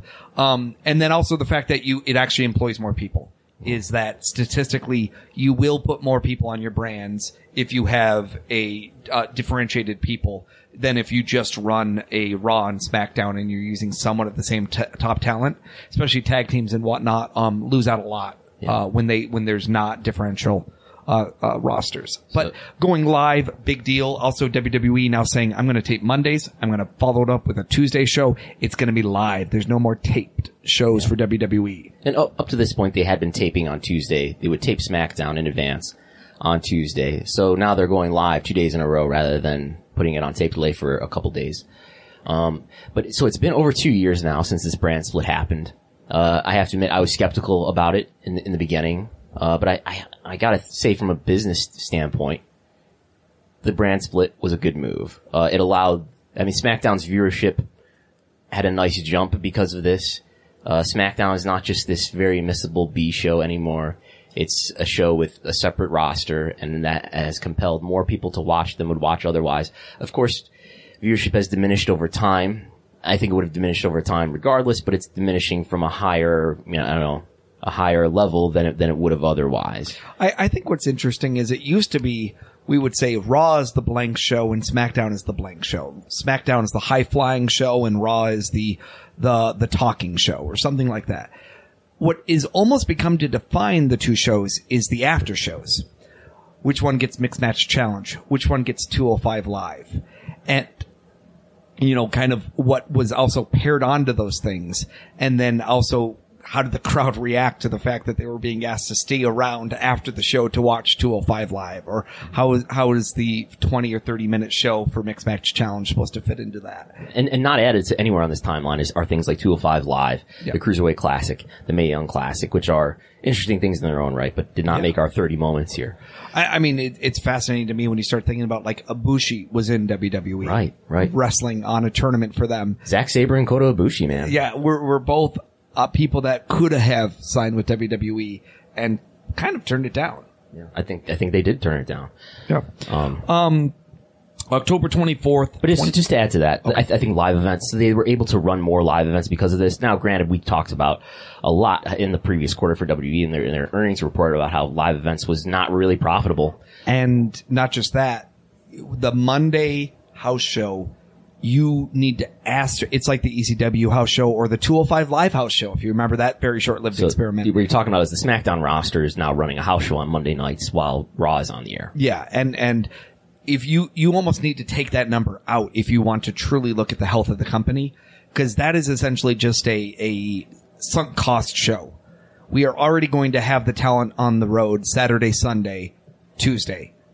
It's a sunk cost for us to not do anything with them on Monday when we could probably run a show. But oftentimes we're going to draw 2,000, 3,000, sometimes even under 2,000 people. And so I always would say it artificially lowers your North American house show number. And so you really, to understand the health of the show, you should be looking at non-Monday house shows. They're still down. And a lot of that has to do with the fact that at the same time, 2016 onwards, this is when the ticket prices start escalating again and again and again. And there's a great graph on our Reddit page at reddit.com/r/Russellnomics, where Smert Brandon did a whole graph where he does WWE ticket prices versus CPI index. We can kind of see how fast it escalates over the last 4 years here. That's inflation, CPI, right? Yeah. But yeah, it's interesting. I think it was successful. They'll be able to avoid doing Monday house shows when SmackDown moves to Friday. Yeah, if they choose. Yeah, but yeah. Next, October 24th. Big news. Big news. You remember this? Remember this hype? Yeah. Yeah. Days in advance of the announcement of Flow Sports getting into the wrestling business. Yeah. So Flow Sports, which was mainly a collegiate sports network where if you wanted to watch your kids do amateur wrestling, or maybe you wanted to watch marching band performances, they were smart enough to say, you know what? There's a market out there that's interested in streaming these things. Mm-hmm. And that we can build up a giant video footage. I still am a big believer that their end game is to sell to an ESPN Plus or DAZN or someone that just wants tons of footage. But they announced that they were going to launch Slow Slide. October 24th, they come out with this press release. And it's, why don't you read me a couple lines from it? The headline is, Flow Sports announces 5-year agreement with WWN Live to live stream all events on flowslam.tv. This is the Austin, Texas-based Flow Sports company. Do you want to hear more about this? Flow Sports today announced a 5-year partnership with World Wrestling Network Live, that's WN Live, to make FlowSlam.tv the exclusive worldwide streaming partner of all WN Live properties, including Evolve, Shine, Full Impact Pro, and WWN Super Show. And this really is interesting because, of course, Evolve is very close with WWE. You heard Triple H mention Evolve specifically on his call, and yet they signed with Flow Sports. And there was a lot of questions about what does this mean for that relationship. 5-year deal, and then of course there was a lawsuit a few years later at the kind of the termination of this deal. To complicate this further, WWE has a $1 million investment in Flow Sports. They do have an investment. I don't know if we've ever like explicitly confirmed that, but that's there's something in their 10K or their no, 10Q. It's explicitly confirmed. It is? Yeah, if you look on one of the the sites that lets you track. There was a press release, and WWE was named as an investor. Yes. And you can see in one of WWE's SEC filings, we have a $1 million investment in a streaming sports website. Yeah. And then there's also like a website that kind of follows startup companies and says who's done when they do series funding, to get funding for their things, who is invested in those series funding. And they're specifically mentioned in that one too. Mm-hmm. I think it's well known that they are an investor. Now, Barrios made a reference to this in the most recent UBS talk where he talked about it being like the venture fund or the capital fund or something where they have like an investment fund. He made reference to the money that he's allowed to invest in various. Yeah, that WWE has this like investment fund. And so there was never a belief that WWE owned, controlled, Flow Sports. The belief was that they had invested money and Flow Sports was allowed to use that money the way they wanted to use because they were a minority investor and it was just series funding, and the hope was they would get money down the line from it. And so the idea of Flow Slam, I think, was not just what they got was WWN, which most importantly is the parent company of Evolve, which is and was a pretty big indie. That's got an increasingly important relationship with WWE. I would always think like there were and there still are. I mean, I think Evolve's profile has dropped since this Flow Slam stuff happened, but there are two big indies that are, I think, most important in terms of your profile if you can work them and be associated with them, and that's PWG and Evolve. Those are two really big influencers. But two things I'd say is, number one, I'm neglecting to mention that Flow Sports was increasingly getting into MMA. They were increasingly kind of fighting with the UFC Fight Pass, saying, here's our version of all the other lower-level MMA stuff around the world. And I believe it was some of the MMA employees that had a lot of wrestling interests who began to pitch this idea of Flow Slam. So Jeremy Botter. Exactly, as Jeremy Botter being one of the top people who really said, I think there's an opportunity here for wrestling streaming. WWE doesn't really own this. I think they tried to get New Japan and they couldn't get the New Japan rights. At least there was a lot of talk at the time about whether or not they were trying to get New Japan. But my belief was they did try and do it and they basically couldn't work out a deal. I'm sure New Japan probably just said no. I think they tried to get Ring of Honor. I think they tried to get PWG. Yeah. And PWG, we did hear a lot that they were negotiating for. And, there just was no interest is always what we heard and what they were willing to pay. So Evolve, like you said, is a high profile, but I think it also spoke to the limited appeal of a high-profile indie in the sense that can you really build a streaming service off of that? I think the idea was for this to be a bundle of indies, and it ended up being just the WN bundle. It was just another way to distribute WN. And there was a lot of arguments about kind of... Which up to that point, we should point out, WN up to that point was just it was an iPay-per-view site that has all these different brands of wrestling. It's this thing, I don't know if Gabe Sapolsky himself has a stake in it, but it's Sal Hamui, who's the owner, I gather. And you go to WN Live, you can buy each pay-per-view for what, it's like $10, and, you know, it's a little more if you want to watch it on delay or whatever it is, right? So they're just selling single a la carte pay-per-views up to this point. And this was a streaming service that allows you to just pay a monthly recurring fee and you get to watch all of it. And part of the argument of the lawsuit was essentially there was an accusation made that the financials that were disclosed for how WWN Live's business had been previously had misled the Flow Sports executives on how successful they were going to be in terms of number of subscribers. In the end, we got the impression that there was never more than a few thousand people who became Flow Slam subscribers, even at its peak. And I believe that there was a thought that they would have almost 10 times that number based on the performance of WWN Live.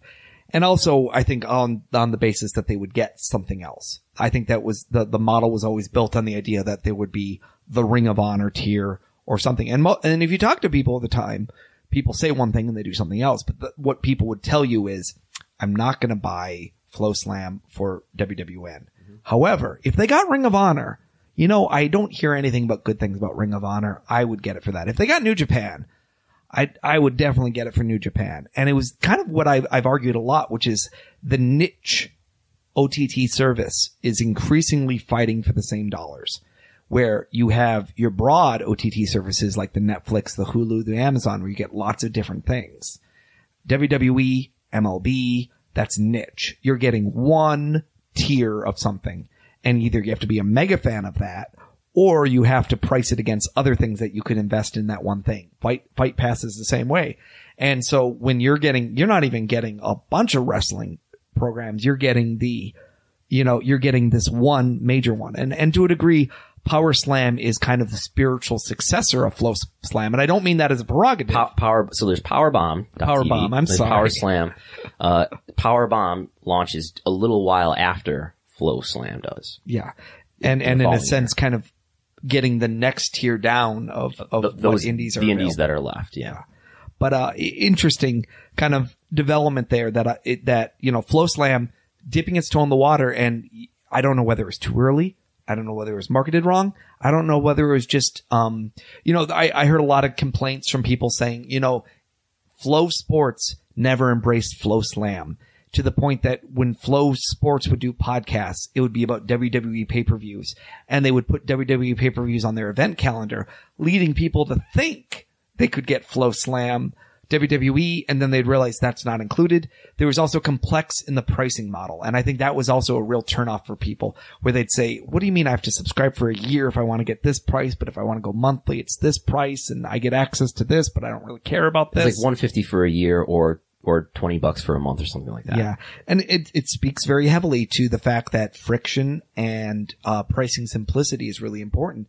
And that might be an understated point for WWE Network's launch, going $9.99, simple price, simple setup. Once they got rid of the 6-month requirement, what we were learning again and again was you can come up with great financial models, but what the audience and what the public really wants is something you can pitch in an elevator.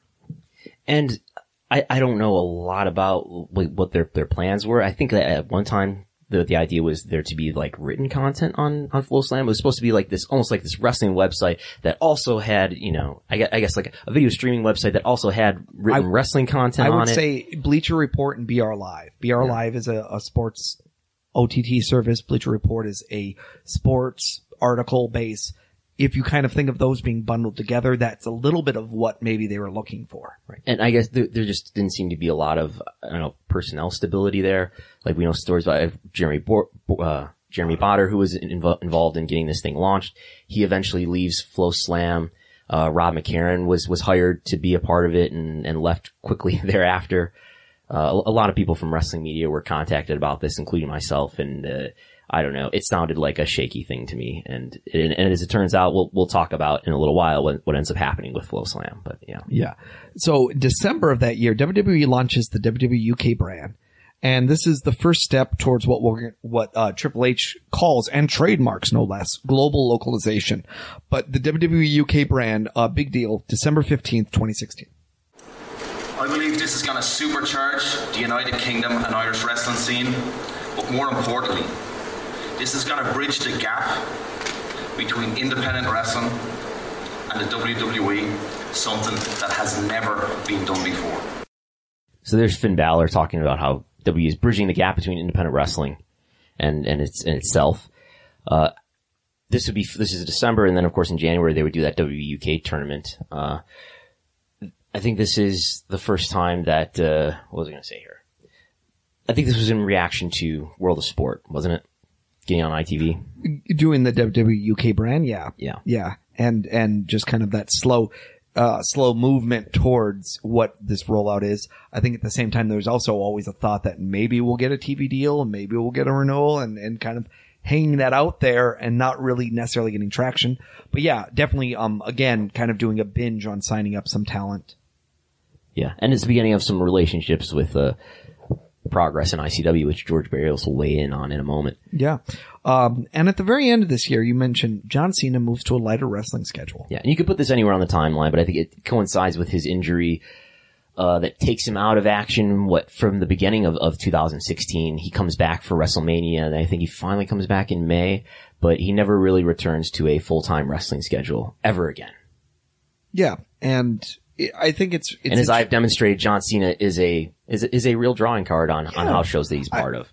I was just thinking about it today, where it's like you have these certain people, and you think about them as Hall of Famers, and then you just kind of say, how the heck did they not get 100% of the vote? And like Cena's just one of those to me, where it's just like, I don't care if you recall his percentage off the top of your head. He was in the 70s probably, but it's just one of those where it's just like, you know what, they matter, and to me, a Hall of Famer matters. Like maybe there's more to it than that, but that's the simplest definition I would say is that is the industry the same? Is the business the same if this person is involved? And usually for the better is what I mean by that. I don't mean necessarily like in a Chris Benoit way, because then you're just going with who is the most infamous. Yeah, yeah. But yeah, it's just shocking to me when I think about it, and the fact that John Cena, you know, he's already there's room, you know, he's going to be coming back for a couple shows here, and it'll be interesting to see the effect he's going to have on some house shows. He's going to be here in Buffalo. I don't know if he's not on the Buffalo show, but is he here for Nickel City, or is he going to do WWE? I don't know. We'll have to go to the show later and find out. But I think he's doing this holiday tour, right? WWE always does this December 26th through December 31st holiday tour in a lot of cities, and they do some of the biggest house show crowds of the year, and he's on some of those shows.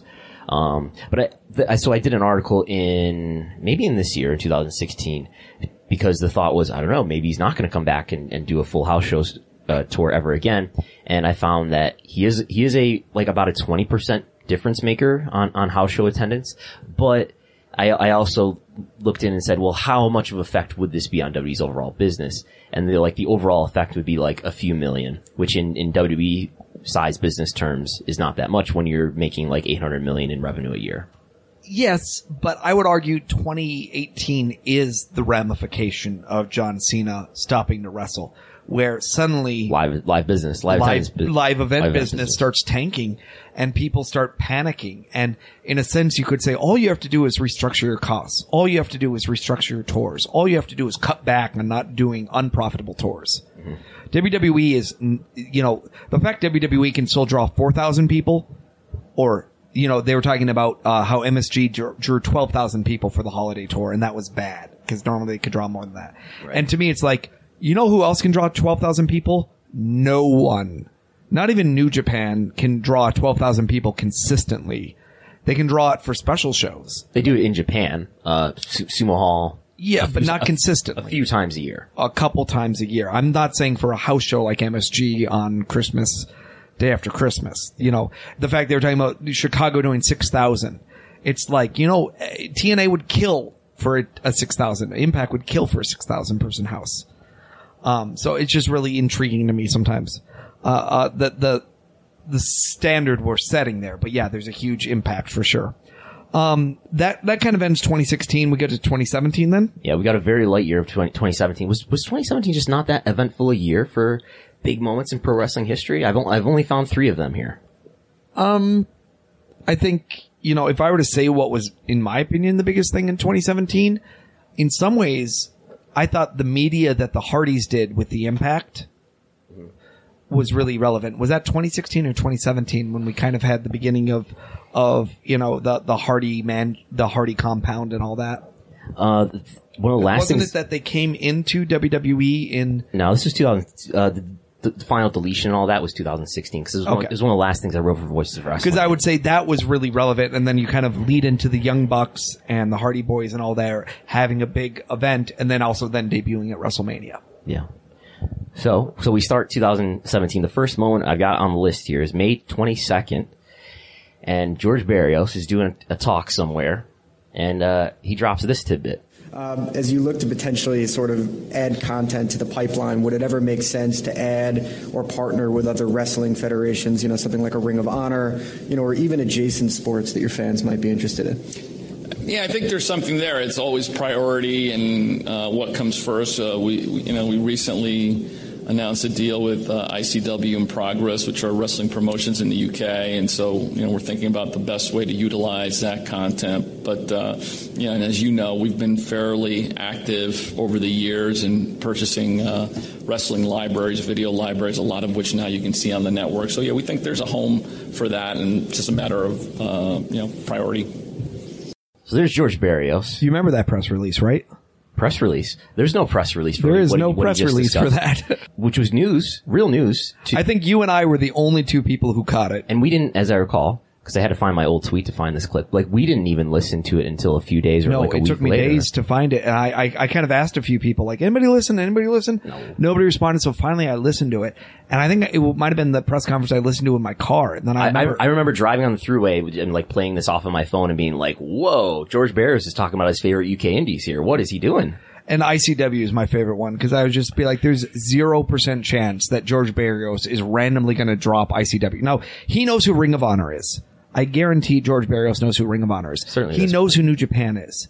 But this is like going out there and mentioning not even DDT. Like, a promotion that is smaller than that. I mean, we just played a clip from Triple H in May 2015 where he's talking about Dragon's Gate. Yeah. Which I think he's trying to refer to Evolve. Yeah. In the following clip in December, he understands now what Evolve is. But even Triple H in 2015 didn't know what Evolve was. Yeah. And so it's just really funny to me that he would say that. But yeah, I think it says a little bit about just the behind the scenes work. I was always amused by like Meltzer at the time, because we had the NXT UK deal. Mm-hmm. And at the big NXT UK show, you had, was it Jim Smallman? So Jim Smallman is a Progress guy who's behind Progress. And wasn't he sitting there at the show?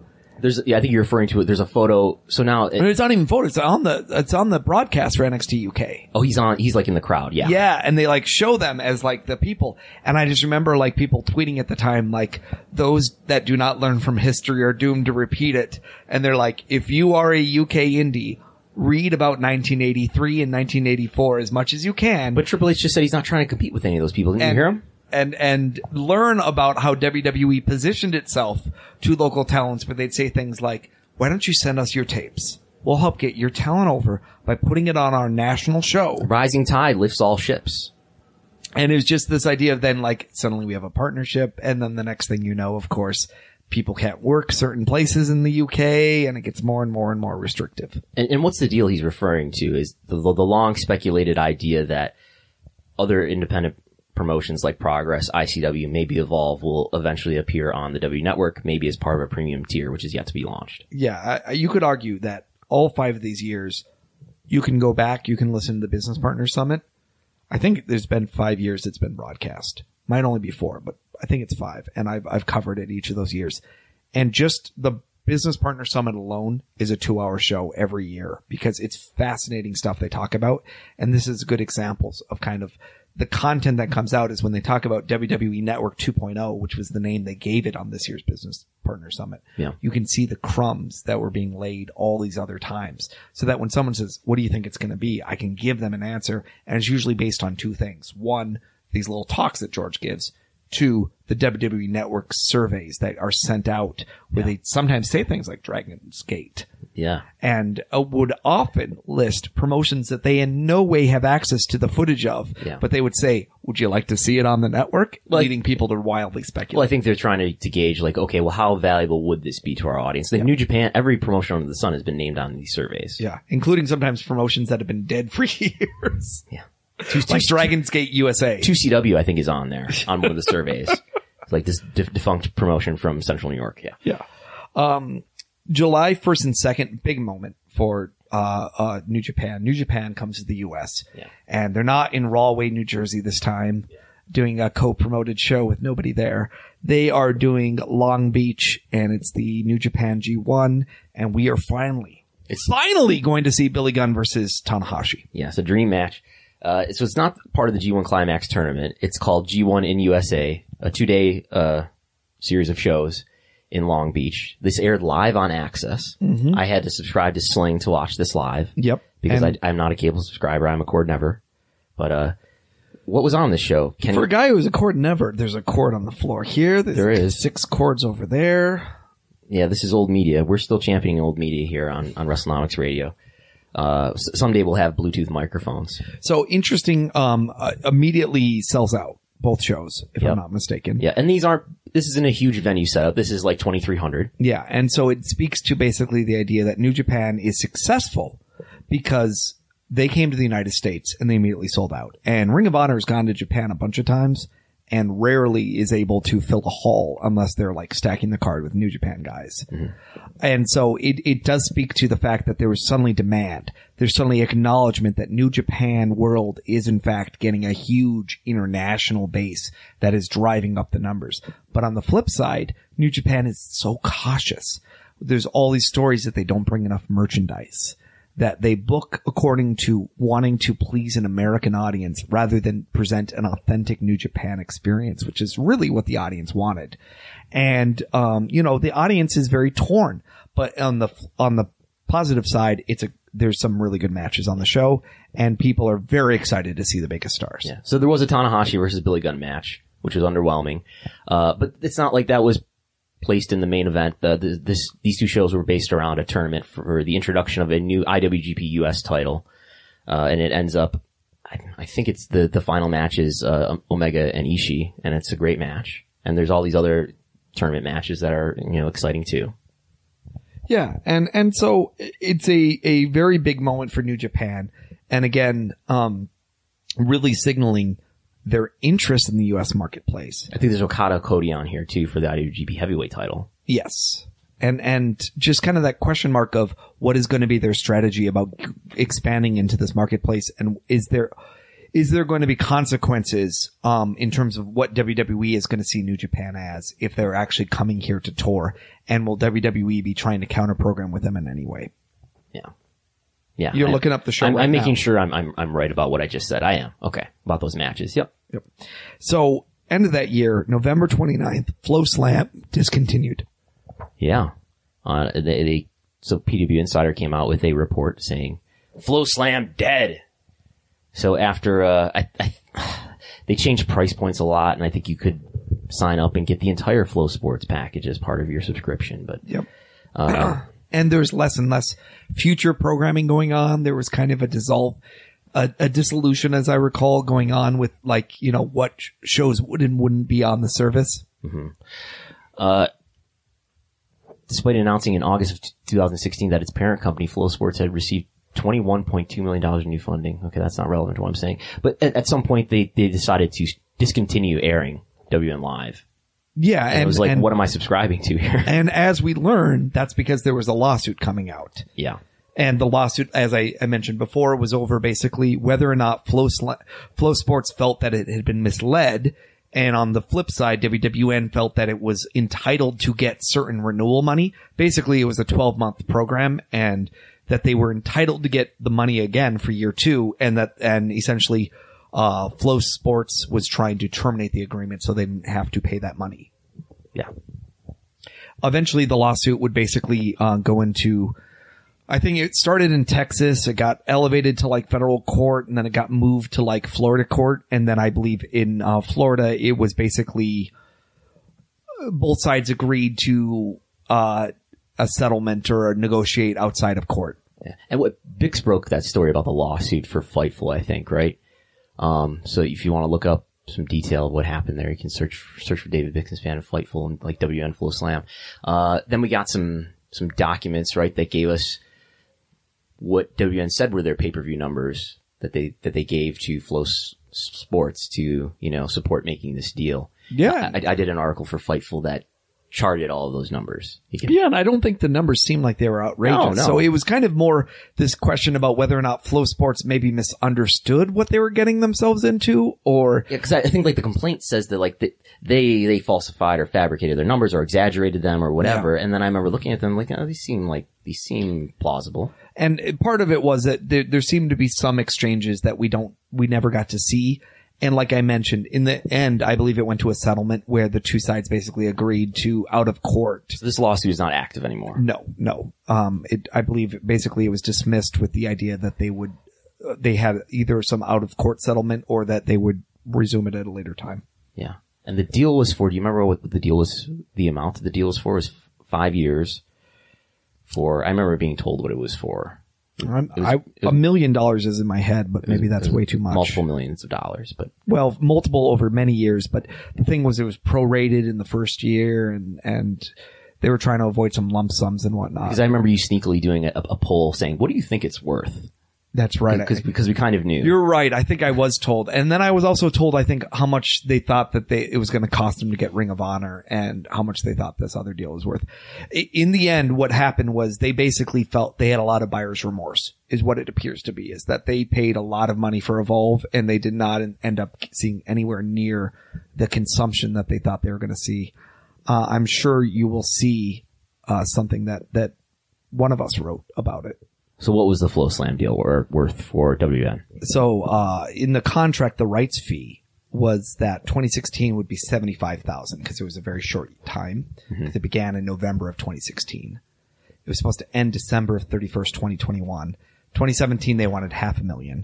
2018, they wanted $550,000. 2019, $605,000. 2020, $670,000. 2021, $740,000. Mm-hmm.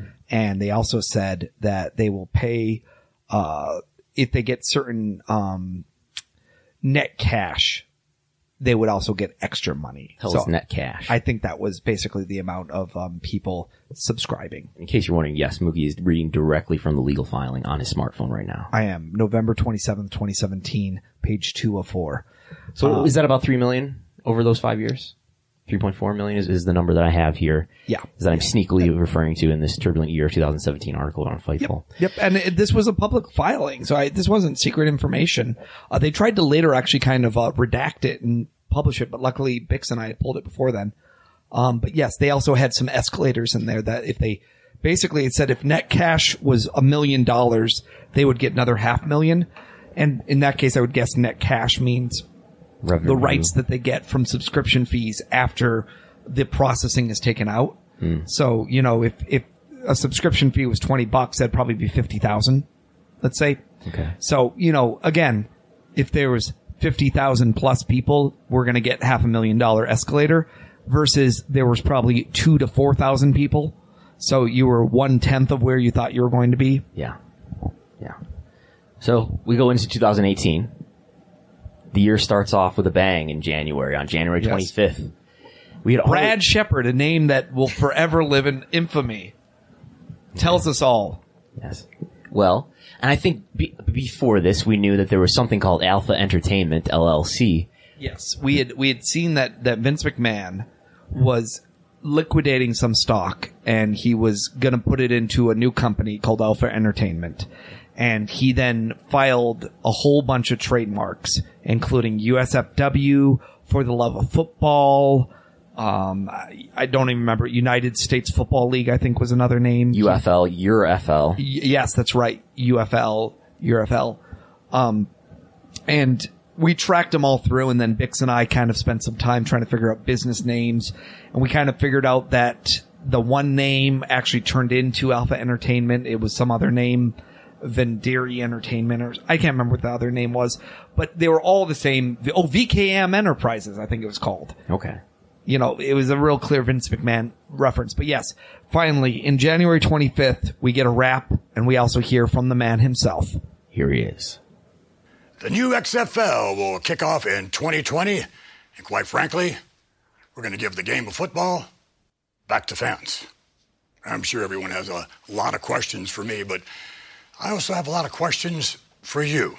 In fact, we're going to ask a lot of questions and listen to players, coaches. We're going to listen to medical experts, technology executives, members of the media, and anyone else who understands and loves the game of football.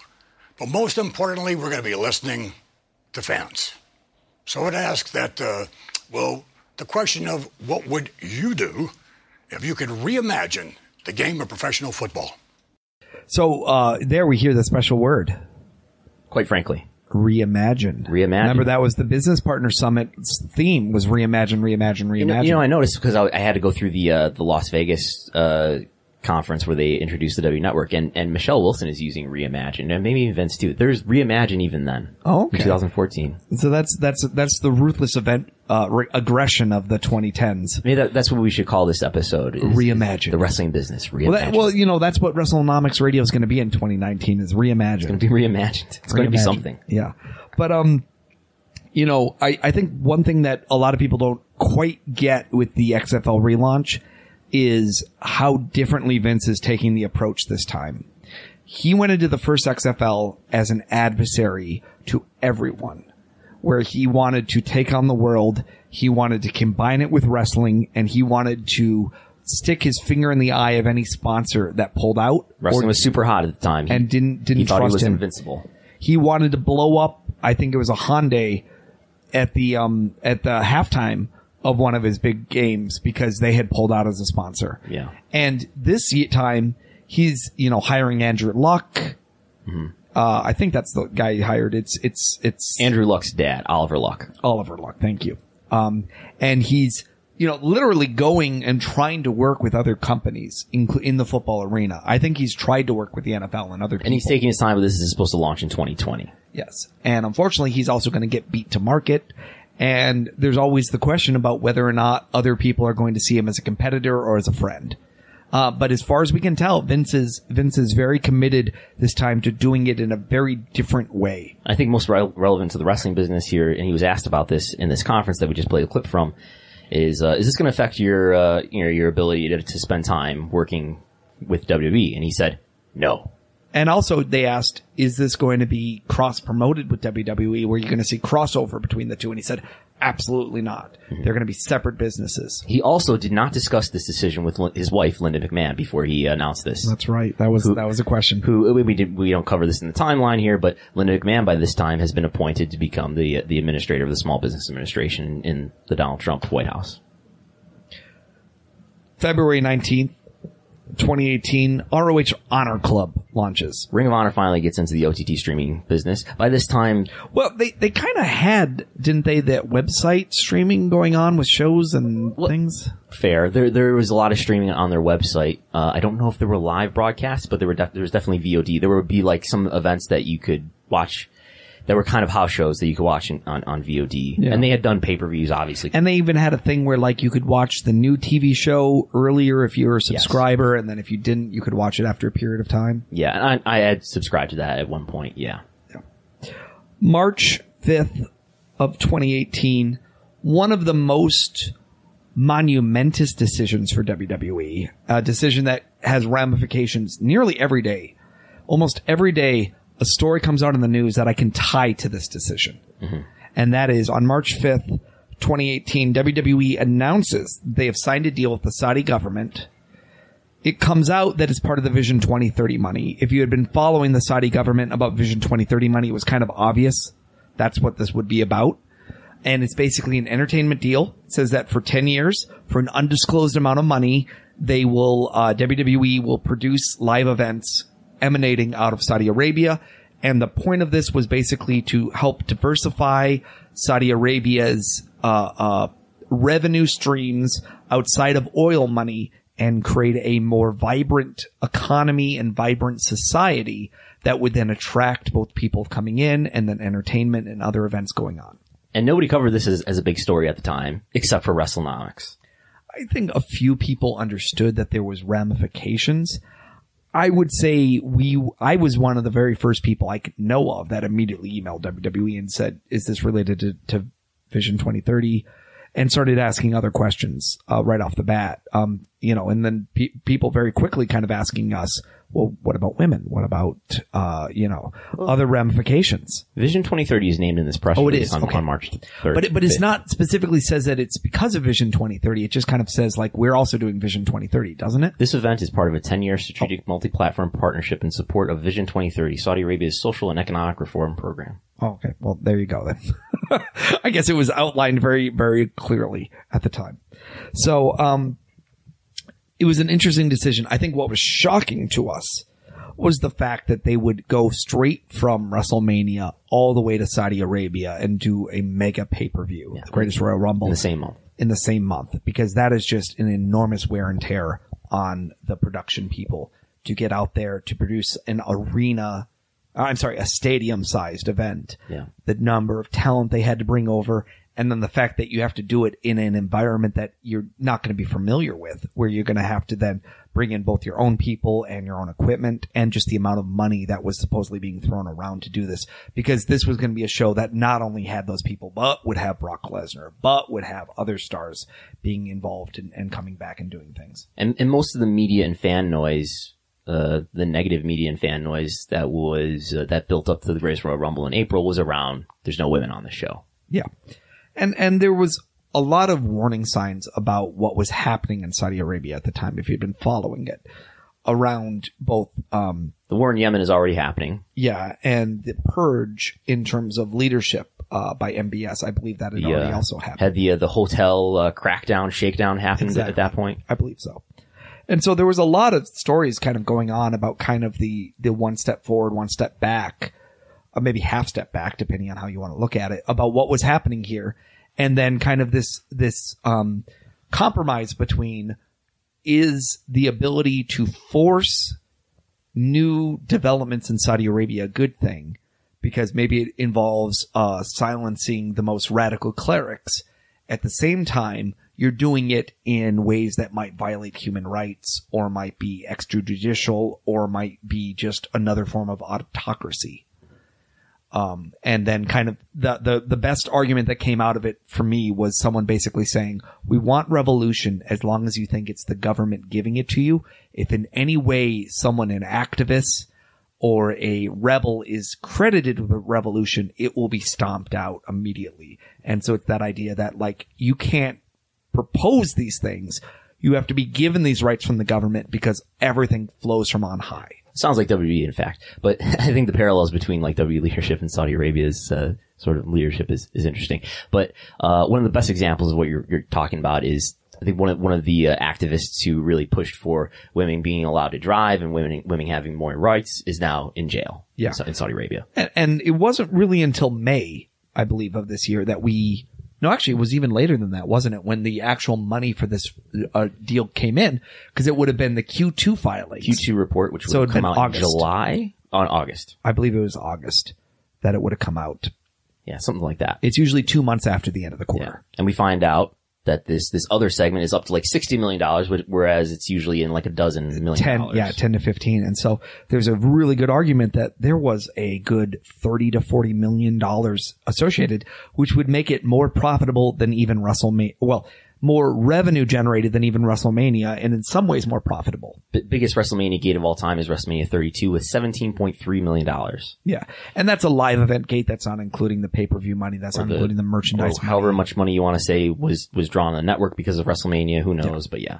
But that idea, just saying, like, my God, they got another WrestleMania. Right. And they got it in kind of guaranteed rights fees compared to even Australia Super Show, where you could say, no, they drew that house. They were able to promote an event and fill it, versus the one that they did in Saudi Arabia. They basically gave the tickets away for pennies. Yeah. compared to what the value would be in the U.S. market. So that's Greatest Royal Rumble, late April. Yep. They're going to do another show, though, in Saudi Arabia on November 2nd.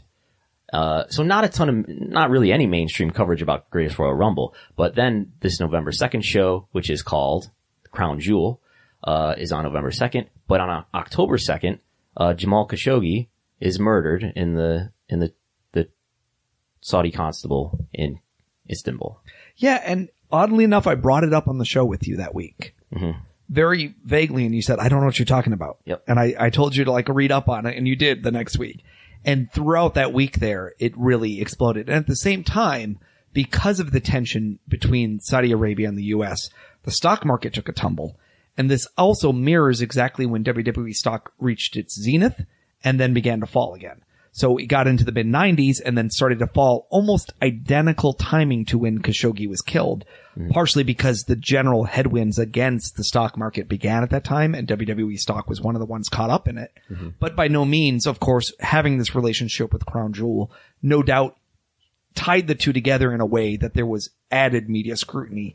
And that media scrutiny in some ways did become a roar at various moments here, as Wall Street Journal weighed in on this, Daily Beast weighed in on this, many websites that in the past had been skittish about covering professional wrestling in a much larger fashion showed interest both for the economic story of WWE stock's incredible rise throughout the year. Yeah, I mean, once it started getting going, I followed pretty closely. I don't think there was a mainstream outlet that you can like think of off the top of your head that didn't cover this. Like Fox News covered that story. Yeah, and John Oliver covered that story in depth.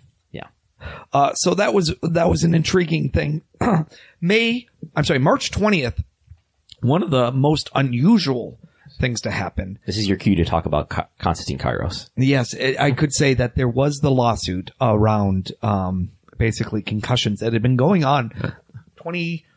I believe the very first filing started 5 years ago. I think the Billy Jack Haynes filing in Oregon is 2014, if I'm not mistaken.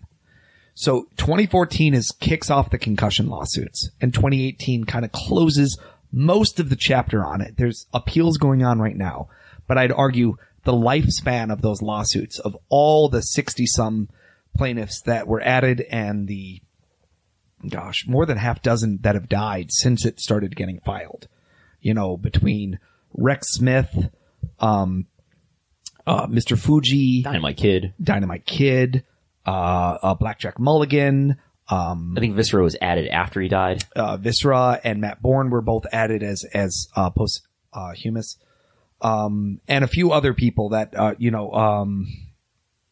are kind of really old wrestlers. Donnelly O'Jonathan. I think Donnelly O'Jonathan was one of them. Yeah, and maybe one of the Moscas, Angelia.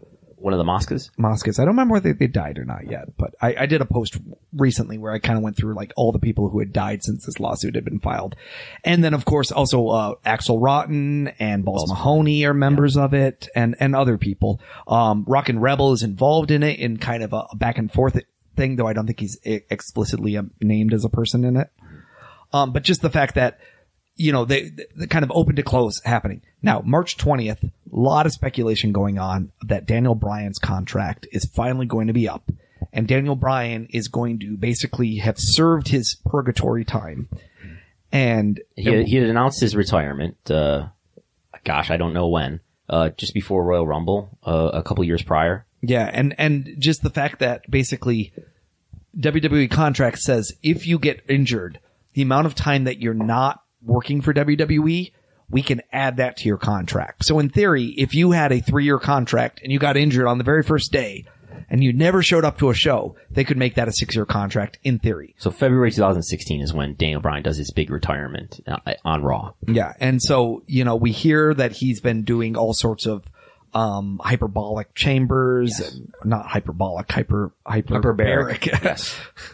Chambers to supposedly help heal his brain and go through all the testing, and keeps finding other doctors that he says are going to help him out and that are going to clear him. I guess he admits to having seizures. He says at one point he was having some kind of micro seizures, and he had told Bree about it, and so Bree had been very upset. And there was a lot of questions.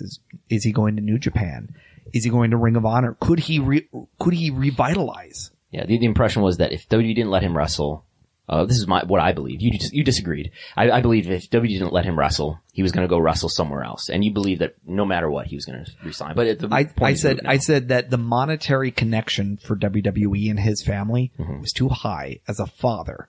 That between Total Bellas and his opportunity to make, let's say, $1 million a year. I don't know what his real contract is, but let's say $1 million. It was pretty good money in the relationship there that it would be harder for him to necessarily step back and say, you know what, I'm going to go on my own and do this. Not that I don't think he didn't believe in himself, but as a father and as someone to take care of a family, I think he also recognized that he only has certain years to have an earnings potential, and it would probably hurt his wife's ability to have a lot of earning potential. If they're probably already millionaires. Then if you watch WWE TV recently, you found out that Daniel Bryan is a fierce opponent of consumerism. Yes, yes. I was going to say, how do you feel about the fact that all of your views are being portrayed on WWE TV as a heel? Recycling is bad. Being anti-consumerist is bad. This is the WWE worldview, I think. So, really interesting to see him come back, and in a sense, kind of fascinating to be like, Daniel Bryan comes back, and yet we're talking about Kenny Omega, and that you could argue that in some ways he has missed some of the revolution of what's happened here. And he's been stuck in feuds where, you know, I think people were pretty excited about a Nakamura-Daniel Bryan feud. And all in all, Nakamura, AJ Styles, he's had some good matches with people, but there's not been any material yet where anyone's going to say, the world has changed because Daniel Bryan was finally able to come back. But, I mean, he's got to work with Almas and other people that, you know, I think he was very passionate about. And even the fact that we have the program that he's doing right now with... who am I thinking? Mustafa Ali. Yeah. I would argue that's very, I personally see fingerprints of Daniel Bryan on that. I think Daniel Bryan doesn't do a program like that unless he really thinks that someone has the talent that he wants to put them over and really get them into a situation where he can work with them and draw with them. I think he has input, but like so many others, they're constrained by what WWE main roster is. Yeah. On May 13th, New Japan president Harold May comes along. Yeah. And I think this is relevant because we began this 2014 with ROH and New Japan working together in 2014. Yep. Harold May enters the picture, not a Japanese businessman, a Dutch businessman who lives in Japan and does business with Japanese companies. But the question is, what would a Japanese promoter do and what will Harold May do are not necessarily the same logic stream. Mm-hmm. Would Harold turn his back on Ring of Honor at some point? I don't know. Will he? We'll see next year, maybe. We will find out sometime. And we've talked endlessly about Mr. May. Hopefully we will, hear more speeches by him, hear more interviews with him. I really appreciated the piece that was done by Uproxx. Yeah. This year. With Emily Pratt, I believe. Yeah, she did a great job interviewing him. And I think that's going to be intriguing that in some ways his connection to the U.S. scene has not been through the wrestling media as much as it's been through the anime media that's kind of crossed over. Because if you remember, the reason he was in the U.S. for that interview was through the anime, through the Bushiroad type presence. Okay. He was just there to attend the anime convention itself as a fan. Kind of. For Bushiroad. Yeah, they had New Japan stars there as well. But it was kind of a Japanese con. It was kind of like a expo of that. But I just meant... I get the feeling like in some ways it hasn't been like a let's do wrestling. It's been a little bit more like we're a Japanese company. How are U.S. people interested in Japan? Mm-hmm. So then later in May, they don't make this official until I believe the following month. But we hear we know that WWE's U.S. TV deals are up for renewal. They will expire not until October 2019, but they need to be renewed now. And so, of course, WWE already has these U.S. deals with NBC Universal to air Raw and SmackDown, which are airing on the USA Network. And we find out, okay, NBC Universal is going to renew Raw, but they're going to let SmackDown go to the open market. And Fox. This country was built on a distinctly American work ethic. But today, work is in trouble. We've outsourced most of our manufacturing to other countries. And with that, we sent away good jobs and diminished our capability to make things. American Giant is a clothing company that's pushing back against this tide. They make a variety of high-quality clothing and activewear, like sweatshirts, jeans, dresses, jackets, and so much more. All made right here in the USA, from growing the cotton and adding the final touches. So when you buy American Giant, you create jobs for seamsters, cutters, and factory workers in towns and cities across the United States. And it's about more than an income. Jobs bring pride. Purpose. They stitch people together.